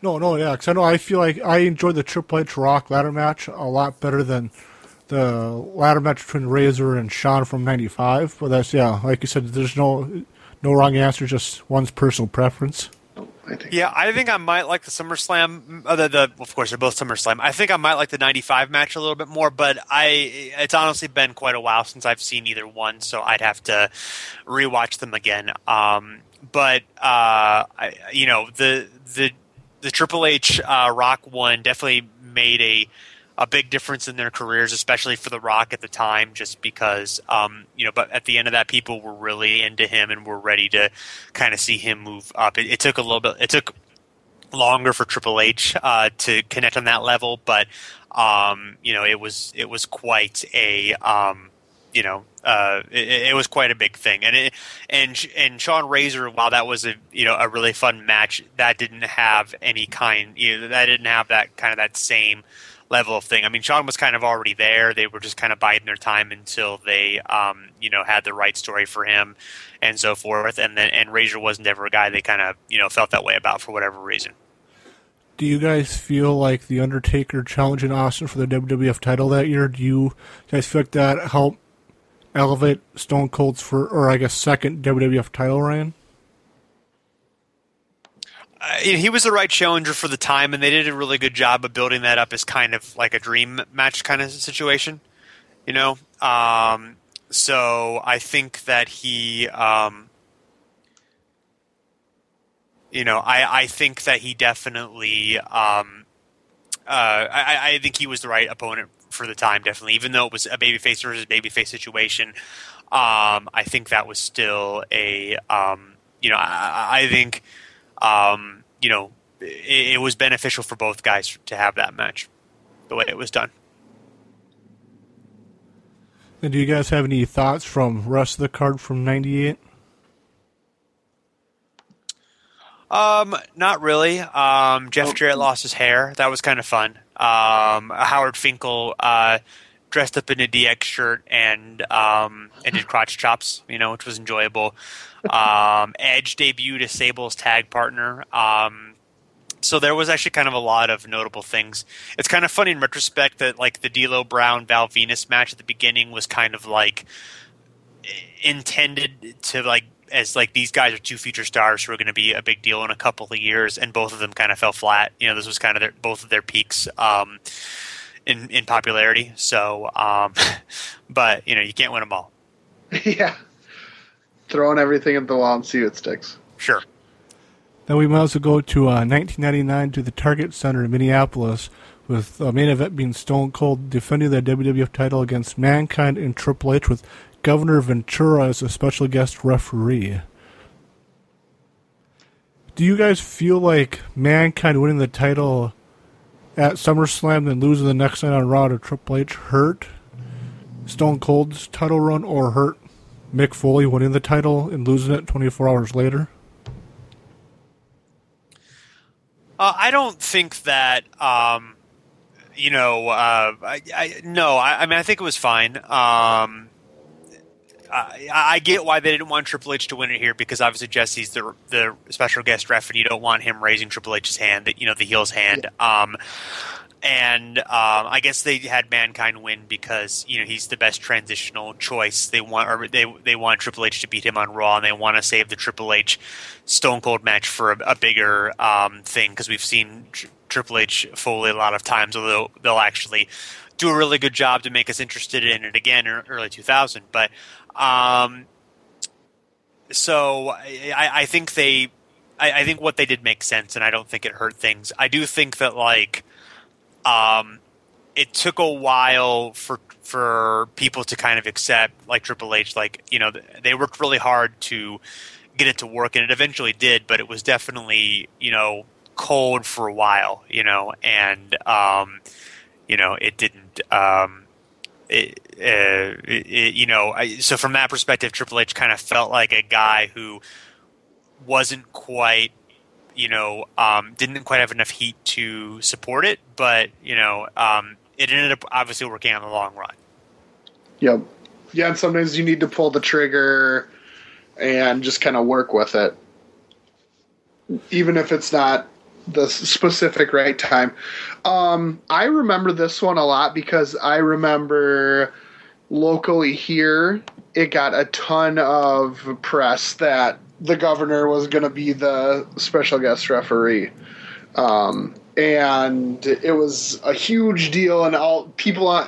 If you remember, if either you follow whatever the politics of Jesse Ventura, since he was an independent, he had people on both sides criticizing him for being in this match. So it was an interesting time to uh, to see him there and to even see him involved in it. So it was. It, yeah, as a wrestling fan, it was nice to see him back. You know, since he hadn't been in there for a long time. Um, also, kind of harkens back to the '88 SummerSlam, which we didn't really talk about his role being the referee in the Mega Powers and Mega Bucks um, match. But um, so that was kind of neat. Um, but you, you know, uh, yeah, it, it is funny in retrospect that like, oh yeah, he was governor and he, you know, he he decided to do this. I mean, you know, obviously he cashed in on his fame at the time, so. yeah. Now, what's your guys' thoughts on Billy Gunn losing to The Rock and having his face shoved up a big lady's rear end? It's the classiest moment in wrestling history. um, yeah, I mean, you know, it, it it's fine, uh, I guess. Um, I liked the um, the uh, Dusty Rhodes approach better and having the donkey. Um, you know, um, having Rick Ric Flair and Jeff Jarrett, or I forget if it was just Flair, if it was Flair and Jarrett have to kiss the donkey.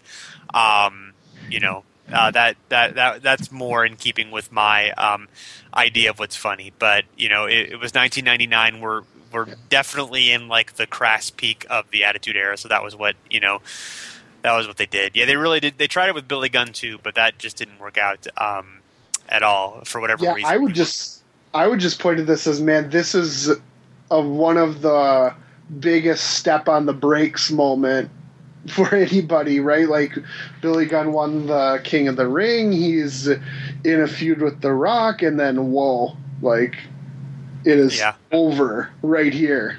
Right, and, and I you know, and I guess they can't really have The Rock lose a kiss my ass match, but um, right.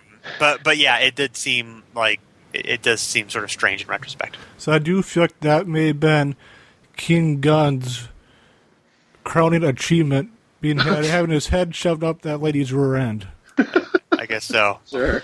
I guess. Um, do, do, you guys have any other uh, thoughts or memories from I guess that match or any other matches from '99?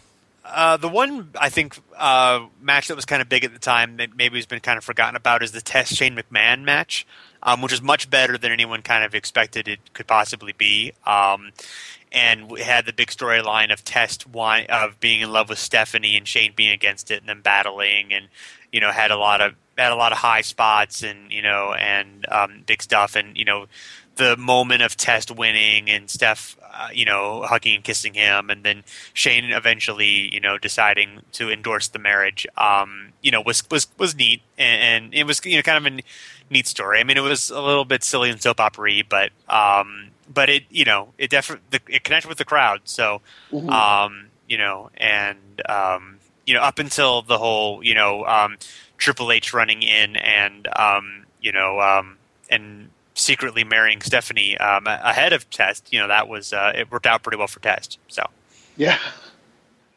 Yeah, this this storyline it just kind of weirdly like a personal story or whatever. This was the one where it showed to me that um, wrestling was huge, and because in my school I was what I was I in like eighth grade at this time, seventh grade, eighth grade. Like the girls were coming up and being like, "Oh my gosh, is is finally Test gets to marry Stephanie and all that," and you know, girls that would never talk about wrestling or even care about it at the time. Um, so that that was I was like, "Wow, wrestling is really popular right now." So, just yeah, that's interesting. Well, talk about wrestling being popular. I feel like one of the years that wrestling was huge was the year 2000. With, I believe, one of the main events for SummerSlam 2000 had to be the TLC one for the tag titles. Now, I I guess I wanted to get your guys' thoughts on TLC one and the evolution of the ladder match from singles matches to a tri- uh, triple triple team ladder match. I um I generally prefer the singles ones, although you know I, I these were obviously innovative and exciting at the time, and I think of the TLC matches that the three teams had, Edge and Christian, the Dudleys, and the Hardys. I think this is definitely the best one. Um, so um, but I kind of you know I I. I for the kind of wrestling that I like, I kind of dislike the change of like it being a battle between two and two men wanting to win a match or you know cause pain to each other or win a feud or, or, or whatever into like okay this is you know not, it, being just all about like fans seeing like exciting spots. Like obviously you exciting spots are part of wrestling and i like them but that's kind of like when that it becomes all it is and there's no like story or no like you know um, rooting motivation going on at all i kind of don't like that as much i mean you know I'll, I'll watch them and some of them are real fun but it's not you know it, it just doesn't have the same emotion for me yep. It's it's eating dessert without eating your vegetables. yeah so yeah that's a good way to put it yeah In, in my opinion, like it's fun, but you're gonna get a toothache after a while if you keep doing it. Yeah, 'cause I do feel like the whole TLC era of ladder matches did hurt different wrestlers' careers. Like, you know, I guess Chris Benoit with his neck surgery and what happened to him years later. I don't know if that would really tie in with his ladder matches, but the just the gruesome bumps that him and Edge took that, you know, that also shortened Edge's career too. That TLC, I feel like matches do have a place in history, but I feel like starting with TLC one, I feel like they kind of went overboard on all the TLC matches that would fo- follow in this one in 2000. Sure. But I guess I want to get you also get your guys' thoughts on the other matches from SummerSlam 2000. Um, I really like the Lawler Taz um, feud and just the little match they have here, and Jim Ross um, smashing Taz in the head with This the candy um, jar. right? And uh, and Lawler, you know, celebrating afterward, and then and Lawler and Ross celebrating. I think that's just a great moment and great little match, and and the, the feud they the, the setup they had to it was perfect. I mean, I just that, that whole thing is um is really really good, and and I guess also although the it doesn't really come into play during the match because Angle gets hurt um, early on during it and isn't really involved in much of the match. But the Angle and Triple H love triangle with um, Stephanie was was kind of a big deal and, and an interesting story at the at the time. Um, uh, you know, that's definitely worth noting. Right, yeah, that was a huge storyline at the time, and um, yeah, Taz was such just such a dick, and it was awesome to see Lawler and uh, Ross celebrate after Ross hits him in the head with the candy jar. Yeah, uh, yeah, the way he stood up to him, and yeah, it, it was really um, the the whole thing's really really neat. Yep. because I really love the second use. I used to I, I can remember the second use of JR's candy jar in the year 2000. Because if I remember correctly, JR's candy jar was also used in the hardcore battle royal at WrestleMania 2000. Uh, that's right. I forgot about that. But I guess we might as well go to uh, 2001 uh, S- SummerSlam with uh, the main events being Stone Cold versus Kurt Angle for the WWF title, and for the first time and the only time, Booker T versus The Rock for the WCW title. I guess I want to get your guys' overall thoughts. I know it'd probably be hard to kind of condense it, but what are your guys' overall thoughts on the WCW ECW invasion storyline? And what's your guys' thoughts on The Rock being, I guess, uh, probably I think the second person, second WWF superstar to win the WCW title?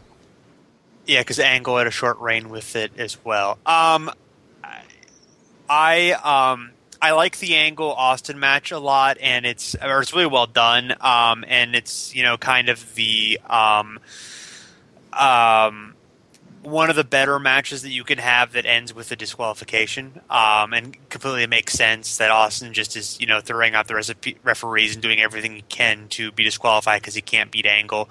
Uh, that was a good story. Um, the Rock Booker T's fine. It's not really anything that special. I, I get the decision to give Rock the WCW title because I guess you're you're kind of trying to build. Well, they they ended up kind of going back and forth with him and Jericho with it. So I mean, I don't think they really had a you know I, I think they threw up all their plans, threw out all their plans once the initial ones didn't work, and they were just kind of like you know. um seeing what worked. So you know they had a lot of um, haphazard shows because of that. Um, and uh, yeah, I don't think um, obviously the invasion did not go as well as um, it as we would have liked because it just um, you know didn't feature the uh, big WCW stars and um, they weren't presented very well. They were rarely given big wins over WWF. It just seemed like WWF dominating um, lesser lesser wrestlers for the most part, and um, so it just you know it, it wasn't nearly as compelling as interesting as it could have been.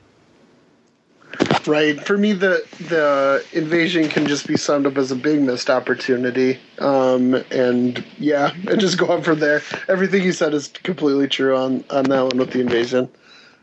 Yeah, I agree that I wish I wish they would have been, been able to bring in a few more main event stars, but they didn't. So it's in the past. Yeah, it's past. It's done its history. I also kind of want to get both your guys' thoughts. Beverly, I know you and I talked about this before, but I kind of I wanted to get your guys' thoughts on blood and matches because when I think about Stone Cold versus Kurt from 2001 SummerSlam, I th- I think of a lot of blood, and I feel like blood has this spot in professional wrestling, not to the extent that you know both guys are caked with blood. But I guess I want to get your guys' thoughts on the, the use of blood in their match, and I guess the use of blood in professional wrestling. Um, I, I um, you know, I, I, there can be too much blood, definitely, where it can get very gross and uncomfortable. Um, I don't necessarily, uh, I, blood can enhance drama, definitely in matches too. Um, I, I think I- I'm totally fine with WWE having a policy of not wanting it, bec- you know, for both just hygienic reasons and just you know for because they're PG. Um, I don't think it needs it. I think it, it can add to it, but I I think kind of you know I, I I see the reasons not to have it. So it's definitely um um you know it, it's it, it I- I'm sort of mixed on it uh, overall. Yep, I'm in a I'm in a similar boat where I think that it it can add to it, um, and in some cases, when you look back at history, um, I'm thinking the WrestleMania match with um, Stone Cold and Bret Hart. It probably wouldn't you know look the same without it, but uh, um, you know if if you were to say you'll never see a match with blood in it, I would say I- I'd probably be fine with that. you know, so Yeah. I guess. Do you guys have any more thoughts on rest of the card from 2001? Not really. Okay, I guess we might as well go into the brand extension years of SummerSlam 2002 to 2008. I know we kind of touched a little bit about SummerSlam 2002. I guess, do you guys have any more thoughts on Triple H versus Shawn Michaels or Brock versus the under or Brock versus The Rock? I mean, they're both great. I mean, the the Shawn Michaels return was, you know, just a bit of a surprise since he'd been out for more than four years and had they had such a fantastic performance against each other. Um, just really great emotion and, and, and great work, you know, for them. Um, of course, you know, we have no idea that Michaels would. Uh, his his comeback would end up being permanent, and he'd be back for another, you know, seven eight years. So, um, and up and down, you know, like we talked about already, alluded to, there's just some great wrestling on this show. This might really be the best SummerSlam from top to bottom. Um, one match in particular that I think is pretty great is the Rob Van Dam Chris Benoit Intercontinental title match, which is I think maybe my, my favorite Rob Van Dam match. Um, also an Edge Eddie Guerrero match. Just just some really good stuff um, from top to bottom. Um, you know, beyond of course the the great main events, and then Brock, the the Rock, just um, completely putting over Lesnar and uh, and just completely um, letting him, you know, um, giving him the coronation that um, you know he needed at the time was was absolutely perfect. So, uh, great shows, great matches. Yeah, the Brock Lesnar Rock feud was awesome from beginning to end, and this was a great uh, finish of it. I, I mean, no missteps in my opinion. I thought they did a great job there, and and yeah, like you said, Rock uh, did a great job just giving it to him and letting you know letting this be the coronation, the full on coronation. I echo what both you guys said about that, and also wasn't this a SummerSlam where the Undertaker fought Test? Yep. Okay, yeah, cause I, yeah, cause I just thought about that. Like, yeah, I thought Undertaker fought Test when that was towards the end of the Un-Americans angle. Yeah, that's just a, a pretty solid match too. Um, um, as well, and then and yeah, he kind of that was his. In fact, he turned at that point because he'd been a heel up until then, um, and he turned uh, to battle the Un-Americans. So. Okay, I guess we might as well jump into 2003, where the World Heavyweight title was defended in the Elimination Chamber, and Kurt Angle versus Brock Lesnar for the WWE title. What's your guys' thoughts on those two matches, or any other matches from th- that night? You know, I, I get what they were going for with the Elimination Chamber, with um, Goldberg looking dominant and running through everyone, and then Triple H, um, you know, winning on a fluke using a sledgehammer. Um, I get that they were building to another big match for Goldberg to win the title in a singles match, and, and that's another thing that makes sense on paper. But I think if Goldberg um, had won it on this night, it would have created a really special moment. And I'm not saying that necessarily that would have changed the game for Goldberg in WWE or, or really made a much of a difference in WWE history, but I do think that like Goldberg blasting through Triple H here and winning the title in this environment in, in that setting, I think it would have been like a super memorable thing. Yeah, it would have, it would have been nice to see him walk through five other guys to to win there. Um, just a kind of a random note. You guys talked about Undertaker Test in the last one, and then this one has Undertaker A Train. um, if you can see how that uh, the WrestleMania 20 repackage for the Undertaker really helped him um, because he was kind of languishing a little bit in this era, this 02 Yeah. 03 era. When is the Undertaker versus Trish match? I don't know. Well, he had the uh, he- well he fought, he he of course faced the, the other members of TNA, so I, I assumed that he Oh. would have also faced Trish.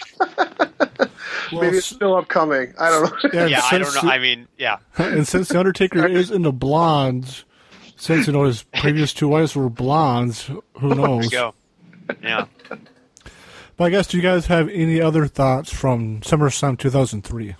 Uh, not a very good show overall, I would say. Uh, the, the Angle Lesnar's pretty good, Yeah, but um, the rest of it's 100%. kind of a waste. Yeah, really good Angle Lesnar match, but not much otherwise on it. Okay, then we might as well jump into 2004 SummerSlam with or Orton defeating Benoit for the world title and JBL retaining the WWE title against The Undertaker. What is your guys' thoughts on, I guess, 2004 WWE? Because I feel like they were in a uh, rebuilding stage in 2004. Yeah, I would agree with that. Although this is a strong show um, o- overall. I mean, al- almost everything on it I liked quite a bit. Um, the um, the JBL um, Undertaker match begins a long history of the SmackDown title getting a, a screw job uh, finish at uh, SummerSlam, some sort of DQ or some scrappy finish at SummerSlam.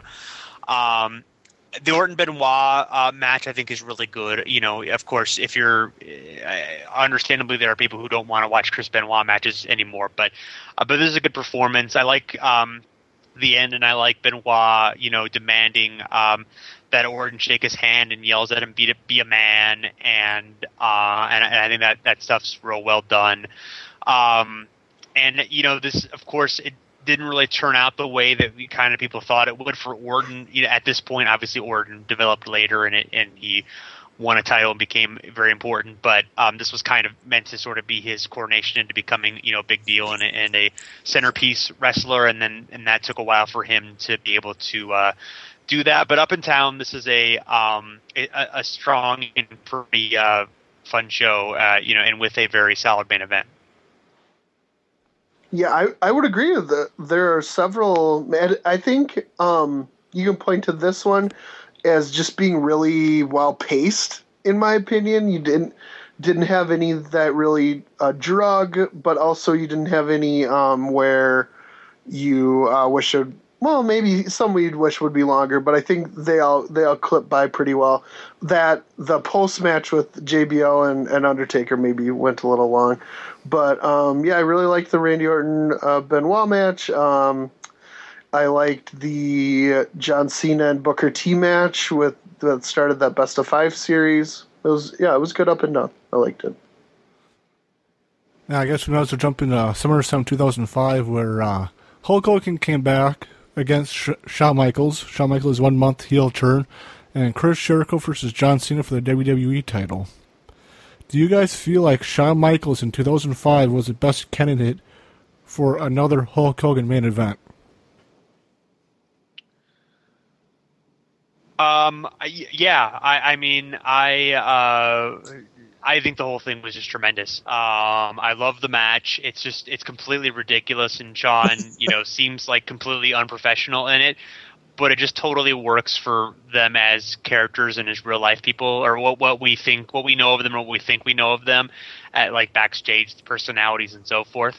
Um, you know, I think of this somewhat as the last clash between WCW and WWF of the Monday Night War era, and and WCW wins. So you know, I, I uh, that makes me happy, and um, and and I just think like um, uh, the way that the crowd loses it for Hogan um, at the beginning of the match when he comes out and it's just like and it's just like oh my god he still has it like he still you know can do it, even though obviously he had advanced in age. But um, I don't know. It's it's fun to watch, um, and I, I don't feel bad for Shawn Michaels because like of all the like you know like Hogan obviously has a reputation of like not doing things that would help other people. But like, if you want to talk about a guy who has a reputation for that, like Shawn Michaels is like, you know, probably the one guy who has like a worse one. You know, at least during his, um, you know, during during his '90s prime in particular. So um, yeah, and I, this is another really stacked show. The, the Cena Jericho match is very good. Uh, I really like the Batista Bradshaw World Title No Holds Barred match. Um, Orton Undertaker is really good. That was kind of a surprise. You know, like Orton Undertaker had wrestled at WrestleMania, and Undertaker, of course, had won there. Um, Rey and Eddie um, in the ladder match. You know that the storyline over uh, Dominic Rey's son, you know, the, the, the, that whole thing was kind of ridiculous, but it just, you mm-hmm. know, I don't know, it, it was a fun like soap opera storyline and had a fun payoff there. Um, and yeah, up and down, it's a, a fun show. Even Kurt Angle beating Eugene, like I love, like it's weird because of course, like the the crowd is cheering Angle destroying Eugene, who is of course a mentally handicapped character, but I think they're more cheering Eugene, like the destruction of like that character who they don't like and felt has been pushed down their throats more than you know, and like that. And I, I love like Angle winning and then wanting to like stand up on the platform and get his medals and celebrating afterward. I just think like you know that was a pretty like as far as like dominant squashes go, that's one of my favorite ones. So it, just a you know another well paced card, I would say. Yeah. Yep. Yeah, and I thought I think when you going back to your first question about if Michaels was the right candidate, I think he was the perfect candidate because who else could turn heel for a month, lose, you know, cleanly to Hulk Hogan, and come back the next night and have just as much popularity as he did before.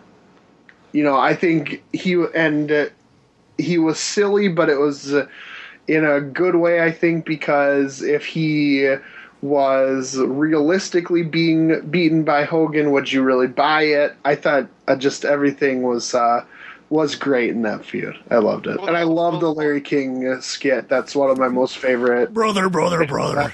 Yeah. yeah. Well, the, the funny thing is, is that like the overselling that Shawn does in that match isn't like dramatically more than the overselling he does in every other match. So sure, yeah. I mean, that's what Shawn Michaels does. So you know, yeah, yeah. Yeah, I guess so. If you look at the the Vader match in '96, it's really not that much different then. Right. Exactly. You know. I also want to get your guys' uh, opinion on Chris Jericho helping put Cena over as a main event status player that year for Jericho losing to Cena at SummerSlam, then losing to Cena again the next night on Raw for a loser leaves the company match. Uh, I really like I like this match, and I liked the night afterward. Um, and the uh, and, and Jericho leaving the way he did was memorable, and uh, people kind of were a little bit in arms on the internet at the time about it. But obviously, like Jericho was fine. He came back later; it was all good. Yeah. Um, I don't know, like. I think it took a little while. Like Cena certainly was popular, but I, I don't necessarily think the Jericho feud. I mean, you know, he won it. He beat a guy who was a name that was good, but I don't. I think it took like I don't think Cena was really cemented until he beat Triple H at the next WrestleMania, and that kind of made him like, like, oh, okay, we definitely have to like take it, like, like he was already important, but now it's like, oh, okay, he's super important, and he's going to be super important for a while. So um, I don't think that feud really, the Jericho feud really made a big difference in that. I could be wrong, but I don't really remember feeling like there was a big difference before and after on that. You know, I think Cena, Cena was already kind of ahead of Jericho in the pecking order. So, you know, I mean, it was nice that he beat him and it was nice they had good matches, but that was about it. I guess we might as well go into uh, 2006, where I feel like 2006, in my opinion, was uh, had four main events: uh, Hulk Hogan versus Randy Orton, Ric Flair versus Mick Foley in an I Quit match, DX versus the McMahons, and Edge versus Cena for the WWE title. What is your guys' thoughts on any of those four matches, or any of those four feuds? Do you want to go first? Sure, I can. Um, I thought the Flair and Foley feud up to this point was um, good. I thought, in my opinion, this match was was a little disappointing, but I thought the feud in general was uh, good. Um, the McMahon's and DX, or even like the the opening of this whole pay per view, that was the one where DX like controls, or no, that's later. Sorry, that's later. I think.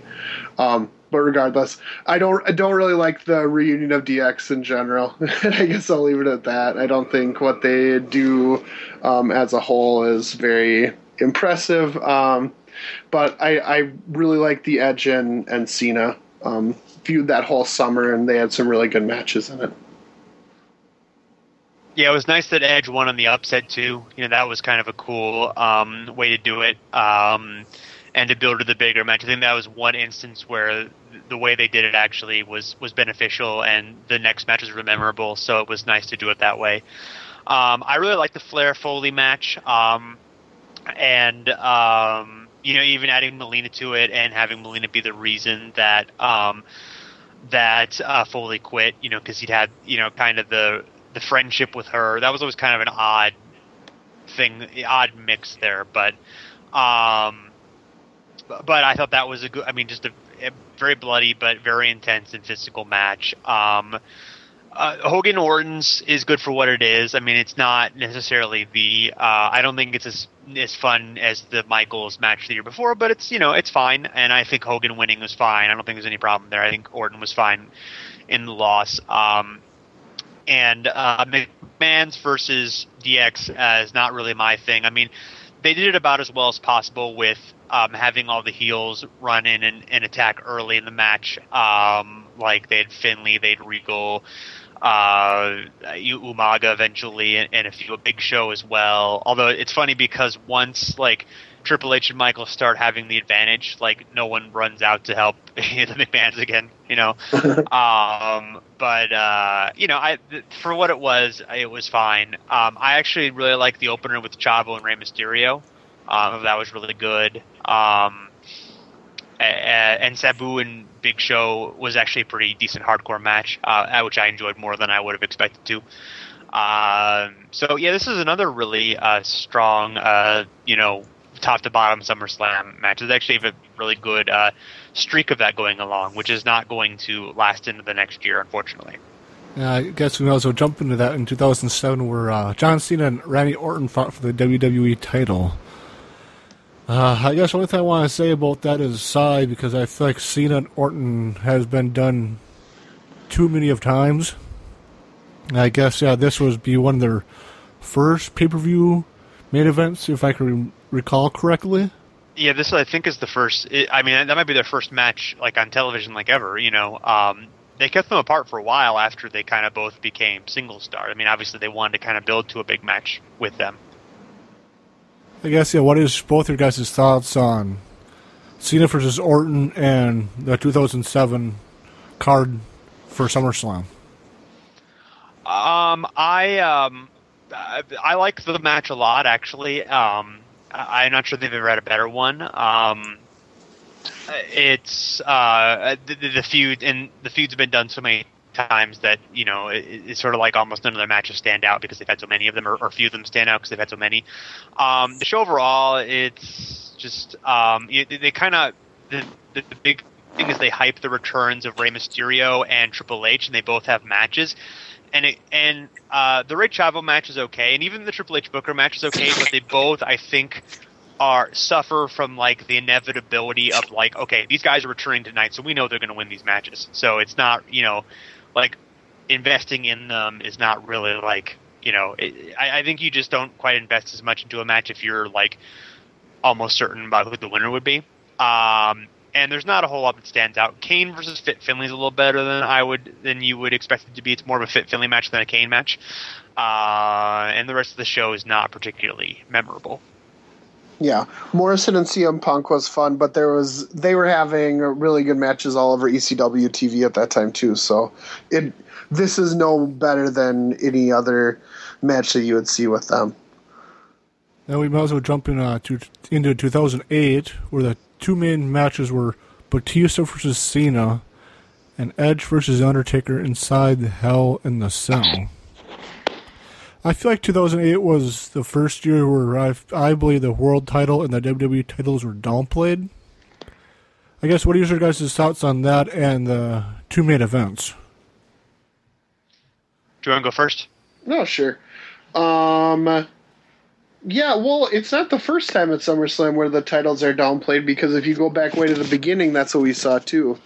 Um, the the main events, um, Batista and Cena is interesting. It's the kind of the clash of their kind of the big stars of this era, the era that we're talking about, the mid two thousands. Um, yeah, uh, pretty good. I, I like the the Edge and Undertaker feud overall, um, and this is uh, kind of a campy way to end it, but um, it, it's cool as well. So. Yeah, with uh, Undertaker choke slamming um, Edge into the fire. Yeah, I would echo all that. I liked the uh, the Cena Batista matches. W- was at the time surprisingly good because Batista hadn't really had. You, you, I mean, he had a few good matches, but not like. I don't think a whole lot was expected of this match, and then and no one knew they had good chemistry because they'd never wrestled before. So um, they had a a fun match. Um, yeah, Triple H and Khali and CM Punk and JBL were the title matches, and Punk was uh, had kind of won the title on, a fluke, cashing in the Money in the Bank against Edge. Um, so um, after Batista beat him up, so um, you, those weren't necessarily standing out so much. Um, I do like the, um, uh, the, the one thing that we didn't that, that's I think the the standout thing from the show is um, uh, Chris Jericho uh, punching Shawn Michaels' wife in the face. Like that was like the, the most incredible like that angle was really, really well done and part of like a really great feud that they um, had together, which of course would lead to you know Jericho winning the title and them having a, you know ladder match uh, with each other. And and I agree with the um, I think the Undertaker Edge feud might have been a little overdone, but I still think like you know it was a it was a fitting end to that and um, and you know uh, a cool visual at the very least, even if it was maybe a little bit hokey. So I do feel like the Shawn Michaels Chris Jericho feud from 2008 probably has to be the best feud from 2008 period. And I do, in my personal opinion, I feel like the Edge Undertaker Hell in a Cell match is probably one of the better. Well, uh, it has to be up as one of the top Hell in a Cell matches, if not the best.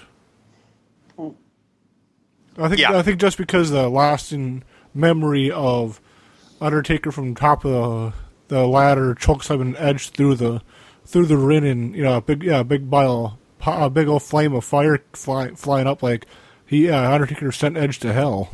You know, yeah. we didn't see Edge for a few months. Yeah, well, that's a very cool visual. They did a really good job of shooting that. You got to give the camera and production crew a good job on that one. And we might as well go to uh, the next section of years, uh, Staples Center Summer Slams from 2009 to current. Uh, what's your guys' general thoughts on the Staples Center in LA being uh, the home of SummerSlam? I mean, I think we talked about it a little bit, but obviously it's a nice, you know, for them business wise, and you know, for people to, you know, um, have their spend if they want to do a vacation or, um, or some kind of thing. You know, that's obviously a um, cool thing, and I, I, think 2009 is a, um, you know, it's a. Uh, it, it, it's a it's a mix show. I think it's it's pretty it's solid for the most part. There's certainly some highlights. Um, the the main event of CM Punk beating Jeff Hardy in the ladder match in particular, and also the uh, Rey Mysterio Dolph Ziggler opener for the Intercontinental title are both really um, you know excellent matches. Um, there's an Orton Cena rematch that I think kind of underperforms a little bit uh, or not really rematch because they were in the middle of their big feud, but you know yeah. from two years before anyway. They'd had matches between then, but you get what I'm saying. Yep. And then the DX versus DiBiase and Rhodes tag team match was you know was, was pretty pretty good, not necessarily fantastic, but um, pretty good. I, I do think like they kept like the the the over the DX obnoxiousness was toned down more in 2009 than it was in 2006, so that made it a little more bearable. Um, they weren't quite as much all over the shows, and and this is also probably kind of when they're in a PG, so they kind of just have to tone down the antics anyway. So it's not doesn't feel quite as silly and juvenile. Right. Yeah. Yeah. This is the one that I was talking about, where they start the show off by interrupting the intro video. I yeah, alluded yeah. that in 06, but that's 09.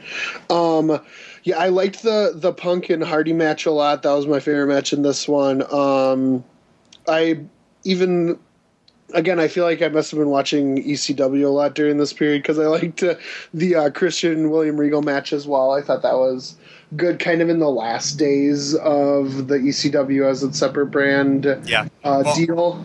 All, all, eight seconds of it. Yeah, well, more the feud than the match. Yeah, I, I, I, what they did made sense. I mean, you know, Christian got the snuck and and hit him when he was taking his robe off, and then he got beaten down. Like, yeah, the feud was good. I, I agree with you. Yeah, yeah. It seems like ECW. Um, you shouldn't watch the pay per views to get the best of that. Go just go watch the show itself. which Uh, is like which is actually kind of like the original ECW. So yeah, right. They were true to that. that yeah, exactly. So that's probably one of the few things that McMahon did right when he relaunched E ECW. yeah. Well, kind of. I mean, it became a fun B show or like a EC show or whatever. You know, I mean, it, you know, it, it obviously wasn't like the same as the other ECW, but it became something kind of interesting and fun on its own. So I want to get your guys' thoughts on the Hardy Punk ladder match compared to the or TLC match compared to the three other ladder matches that we talked about before in regards to ladder match and SummerSlam history. Where do you guys do you guys feel like this is the or I guess we're out of the four ladder matches, where do you guys rank them in SummerSlam history? Um, I, you know, I that's I would uh, honestly have it fourth, although I still think it's really good. Um, but I don't think it's quite as good as the other ones. Maybe, you know, um, I, maybe you could talk me into third. Um, but uh, I, but regardless, I really did enjoy the feud. Um, the Punk Hardy feud was really um, well done and uh, and did a lot for CM Punk. I think, although they kind of s- stopped his momentum by having him get beaten very easily by the Undertaker. Um, right afterward, which by the way, like Undertaker, like sneaking through the ring afterward, attacking CM Punk, like that seemed like weirdly like um mean for the Undertaker to do for lack of a better term. Like I could see if like he were feuding with CM Punk then it would kind of make sense. But like if he's just coming up and just like choke slamming him randomly just to be you know mean like I get that you know like Undertaker isn't necessarily like the nicest person in the world either but it just seems like unnecessarily like you know come on Taker you know why are you doing this? You can just ask Tay Long for a shot. I'm sure he'll give you one you know Whether you like it or not, everybody goes one on one with the Undertaker. there you go exactly Um, yeah, and also like Undertaker seems like a ca- um a character that more deals in like intimidation than like on the sneak tactics. Like it would seem more apropos for his character to you know come out at the end and just look at CM Punk and scare him to death rather than Yeah. actually have to touch him. Well, he does use magic for dramatic entrances. I mean, that makes sense. But like, you know, like a stare down or something, or Yeah. like, uh, you know, I'm gonna, and then like, you know, what if like, let's say, like, you know, Undertaker done the stare down, he points at the belt and he or makes some sort of belt motion, and then he like leaves, and then Punk tries to attack him, and then he beats up Punk. That would that would have been a lot better. Yeah, uh huh. No, totally. That's exactly what I would have done. Okay, then we might as well jump into 2010 with the main event being Team WWE versus Team Nexus. Do you guys feel like this is uh, WWE's version of the NWO? Uh, I mean, you know, that's kind of what they were trying, and it certainly had some good moments. Uh, I mean, the initial angle was incredible, and amazing. yeah, and um, some things throughout to build up this match I did enjoy, um, and I do like this match a lot. Or well, I, I like elements of this match a lot. One thing I do like a lot is that uh, Bret Hart's involvement in it. He looks. He, he obviously doesn't look like his mid '90s self, but he looks, you know, pretty good. You know, he has some nice spots. I mean, after the debacle that you know he and Vince was at that WrestleMania that year, it was nice for him to kind of have like a match that he you know could look good in and um, you know do some and and you know have be kind of fun and you know and, and I, I enjoyed Bret you know being involved in that, so that was kind of cool. Yeah, I thought the, like I said, the first initial angle was fantastic, and I, uh, it was it was a logical kind of uh, conclusion here. So Yeah, Do- I, I, I mean, the thing that everybody talks about uh, obviously is Cena um, doing the um, uh, uh, the fact that like Cena gets like DDT'd in the floor and, and uh, with Gabriel and Barrett there, and then like immediately pops up like a few minutes later and beats um, Gabriel and uh, and Barrett like nothing has happened. Um, I, which I guess would have been okay if like this was like the final blow off of the feud and Nexus was going away, but then they went into like Cena versus Nexus for the entire fall, so um, that's it seemed pretty short sighted um, at that point. right. Yeah, so we might as well jump into uh, 2011 where uh, Christian versus Orton for uh, the world title and no holds barred match, and CM Punk and Johnson and unifying the, their two WWE two WWE titles. What's your guys' thoughts on both the main events? Do you want to go first? Um, sure. Uh, yeah, I I like the the Del Rio um, cash in. I, I I like the. I mean, and everything that comes after it is all all good stuff. Um, this this is a pretty good one. Um, up and down. I liked Mark Henry's character at, at this time. You know, he's facing Sheamus. Um, you know, Randy Orton and Christian's uh, pretty good uh, as well. Um, it's this is a pretty good show, I, I think, in, in my opinion. Yeah, I agree. Um, I, I like the Punk Cena match is fine. It's just not nearly as good as the Money in the Bank match, and it was too soon for them to wrestle again. And I think Yeah. It didn't quite have the same atmosphere that you would like. Um, I um, um, Del Rio cashing in, I was fine. Um, and eventually Punk and Del Rio, you know, that had a nice payoff, but um, just everything with like the whole Kevin Nash saga and Oh, you know everything they did there was just kind of convoluted, and you know they had a chance to kind of make the Money in the Bank story with C- with Punk special, and they just kind of like didn't. So that was a disappointment. But um, but the match is fine. Um, Orton and Christian, I think, was a nice cap off for their feud, the no holds barred match. Um, and I really like the Mark Sheamus Henry match. Um, Sheamus they did a nice job of making Sheamus into like a tough face, and um, and and was a fun feud for the two of them. Um, so I um, so oh, you know overall this is a pretty uh, a pretty strong show. Do you guys feel like they? Do you guys feel like they dropped the whole CM Punk leaving with the WWE title like a month or so before?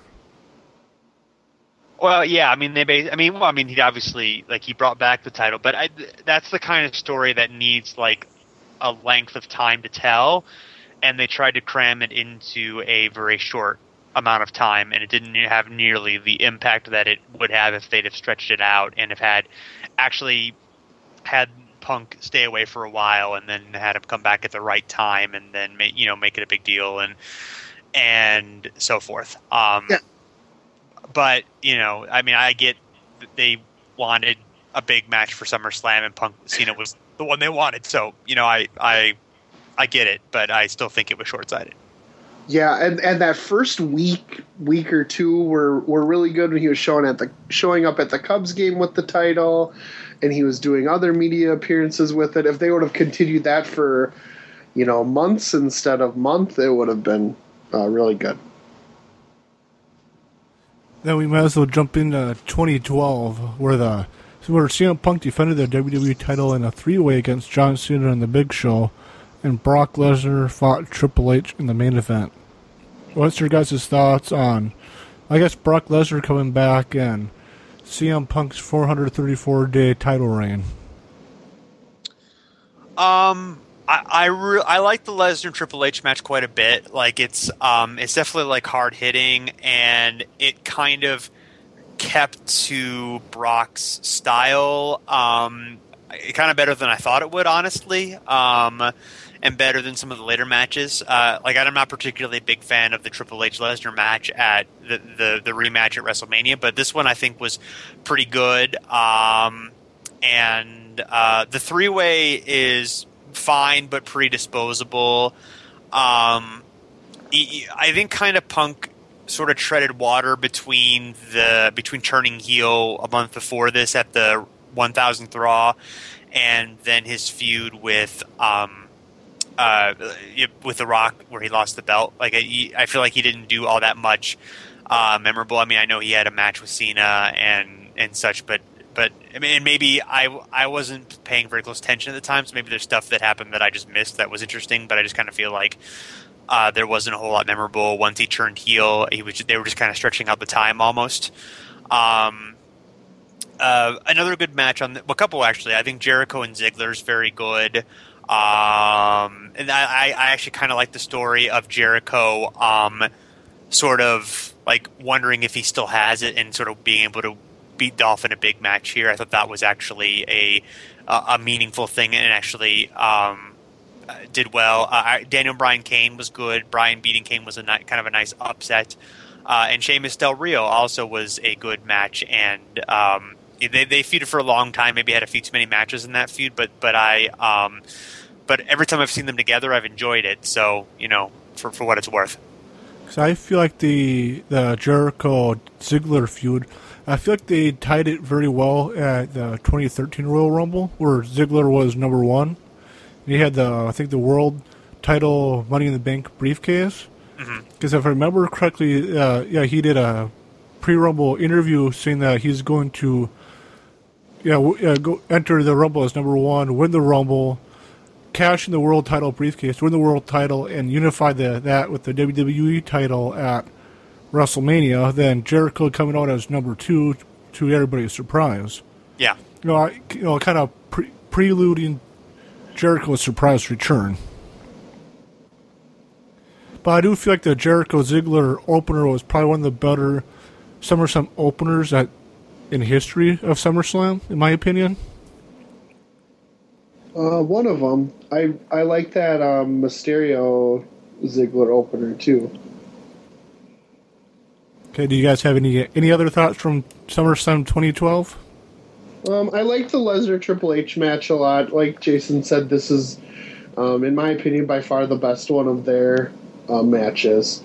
Uh, maybe should have ended there, but it was it was good. Um, yeah, pretty good up and down, like like we had talked about. Then we might as well jump into uh, last year's SummerSlam 2013, where CM Punk fought Brock Lesnar in a no disqualification match, and John Cena fought Daniel Bryan for the WWE title. What's your guys' thoughts on those two matches? Uh, I, I mentioned before, but yeah, they're both absolutely fantastic. I, along with the Del Rio Christian match, I think that one belongs right in the same conversation with those two. It kind of gets overshadowed by those two, but I think it's fantastic as well, and didn't necessarily have the same benefit of being like hyped up as like a huge match. Um, atmosphere wise. So I, you know, they maybe had to work a little harder to get the crowd into it, but um, I think that's a great um, thing. And uh, and Bryan winning, beating Cena in that moment to win the title. Um, and then to have it taken away from him just right away by Orton and Triple H turning heel on him was, you know, at the time I thought, oh, maybe it would have been better to stretch that out, and maybe it would have been, but um, the way that it ended up paying off in the feud at, at WrestleMania, you know, makes it hard to say that that you know they didn't do the right thing. Um, certainly uh, on the you know maybe in the micro details you could change around some of the things they did, but in the in the, in the bigger picture, like you know the way they, um, you know the, the, the way they handled it with Bryan was was pretty excellent. Yeah, just the the thrill and then just the balloon being popped right in front of the the fans there. I thought it was done really well. Yeah, because I know it was talked about for a few weeks that Orton didn't even have a match at that year's, yeah, last year's SummerSlam, and him even called it out before on, you know, a couple Raws beforehand, so that, you know, it doesn't matter who's to win the match. I want to cash in and beca- walk out as WWE champion, which, you know, yeah, I felt like was great, especially that Bryan had his moment in the sun at WrestleMania 30 this past year. It sucks, you know, Bryan, Bryan got an injury a month or so after his title win. But yeah, like what you said earlier, Jason, I hope, you know, Bryan can recover, you know, at 100% come back and recapture that glory that he once had. Then I guess, you know, kind of talking a little bit about uh, this year's uh, SummerSlam. I guess the only thing I want to talk about, about it is uh, the Brock Lesnar versus John Cena match for the WWE title. Are you guys looking forward to that match? And should Brock Lesnar walk out as WWE champion? Uh, yeah, I think it'll. You know, obviously their first match was um, was tremendous. The Extreme Rules 2012 match. Um, I, I think it's going to be hard to meet that those expectations, but um, I still think that there's a, a a very good chance it'll be a good match, and um, I and, and I'm looking forward to it. I, I think storytelling wise, it makes sense for um, Lesnar to win, which means he'd have to win the championship. Um, and I think it may kind of makes sense for him, to, you know, to, to build someone up to beat him for the title. Whether you want to try that with um, uh, with um, uh, the member of the Shield that I am blanking on, Roman, Roman Reigns. Reigns. Yes, and, or you know, if Daniel Bryan gets healthy and you want to do it with him at WrestleMania or, or something along those lines, or you want to rebuild Cena. I mean, I think there's um, some good, um, you know, money in that chase, um, for lack of a better term. But um, I, so yeah, I think it'll be interesting, and it'll be interesting to see what they do with having a champion who's not going to be on TV every week. I mean, I assume he'll be on on most of the pay per views if he's champion. Uh, maybe not, maybe not even all pay per views, but I'm, I'm sure you know he'll be on.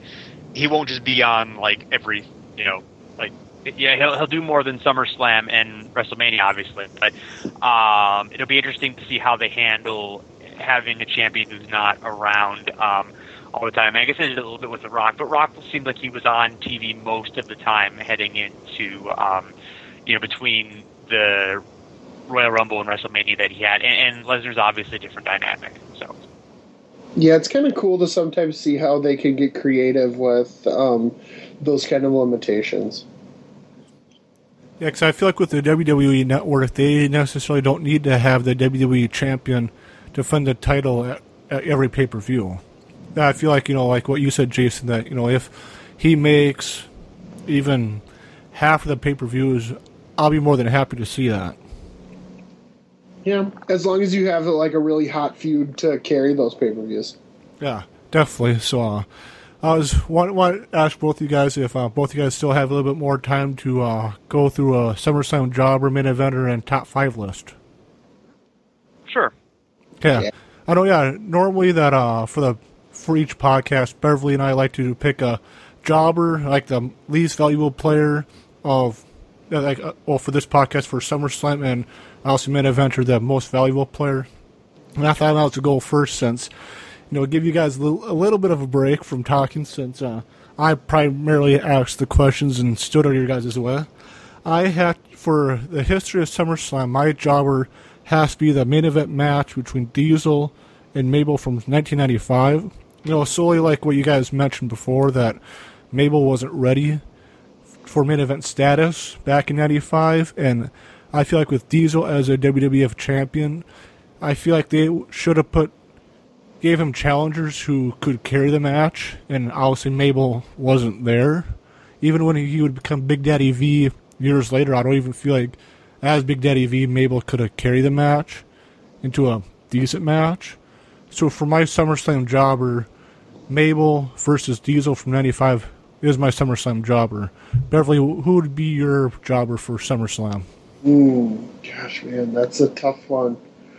Oh man, I'm gonna say I'm gonna go out on a limb and say mm, Kane because he was involved in a lot of matches. He's been in the WWE since you know '97, um, but in that stretch, only a couple of his SummerSlam matches stood out as being um, on the above average side. So I'm going to pick him.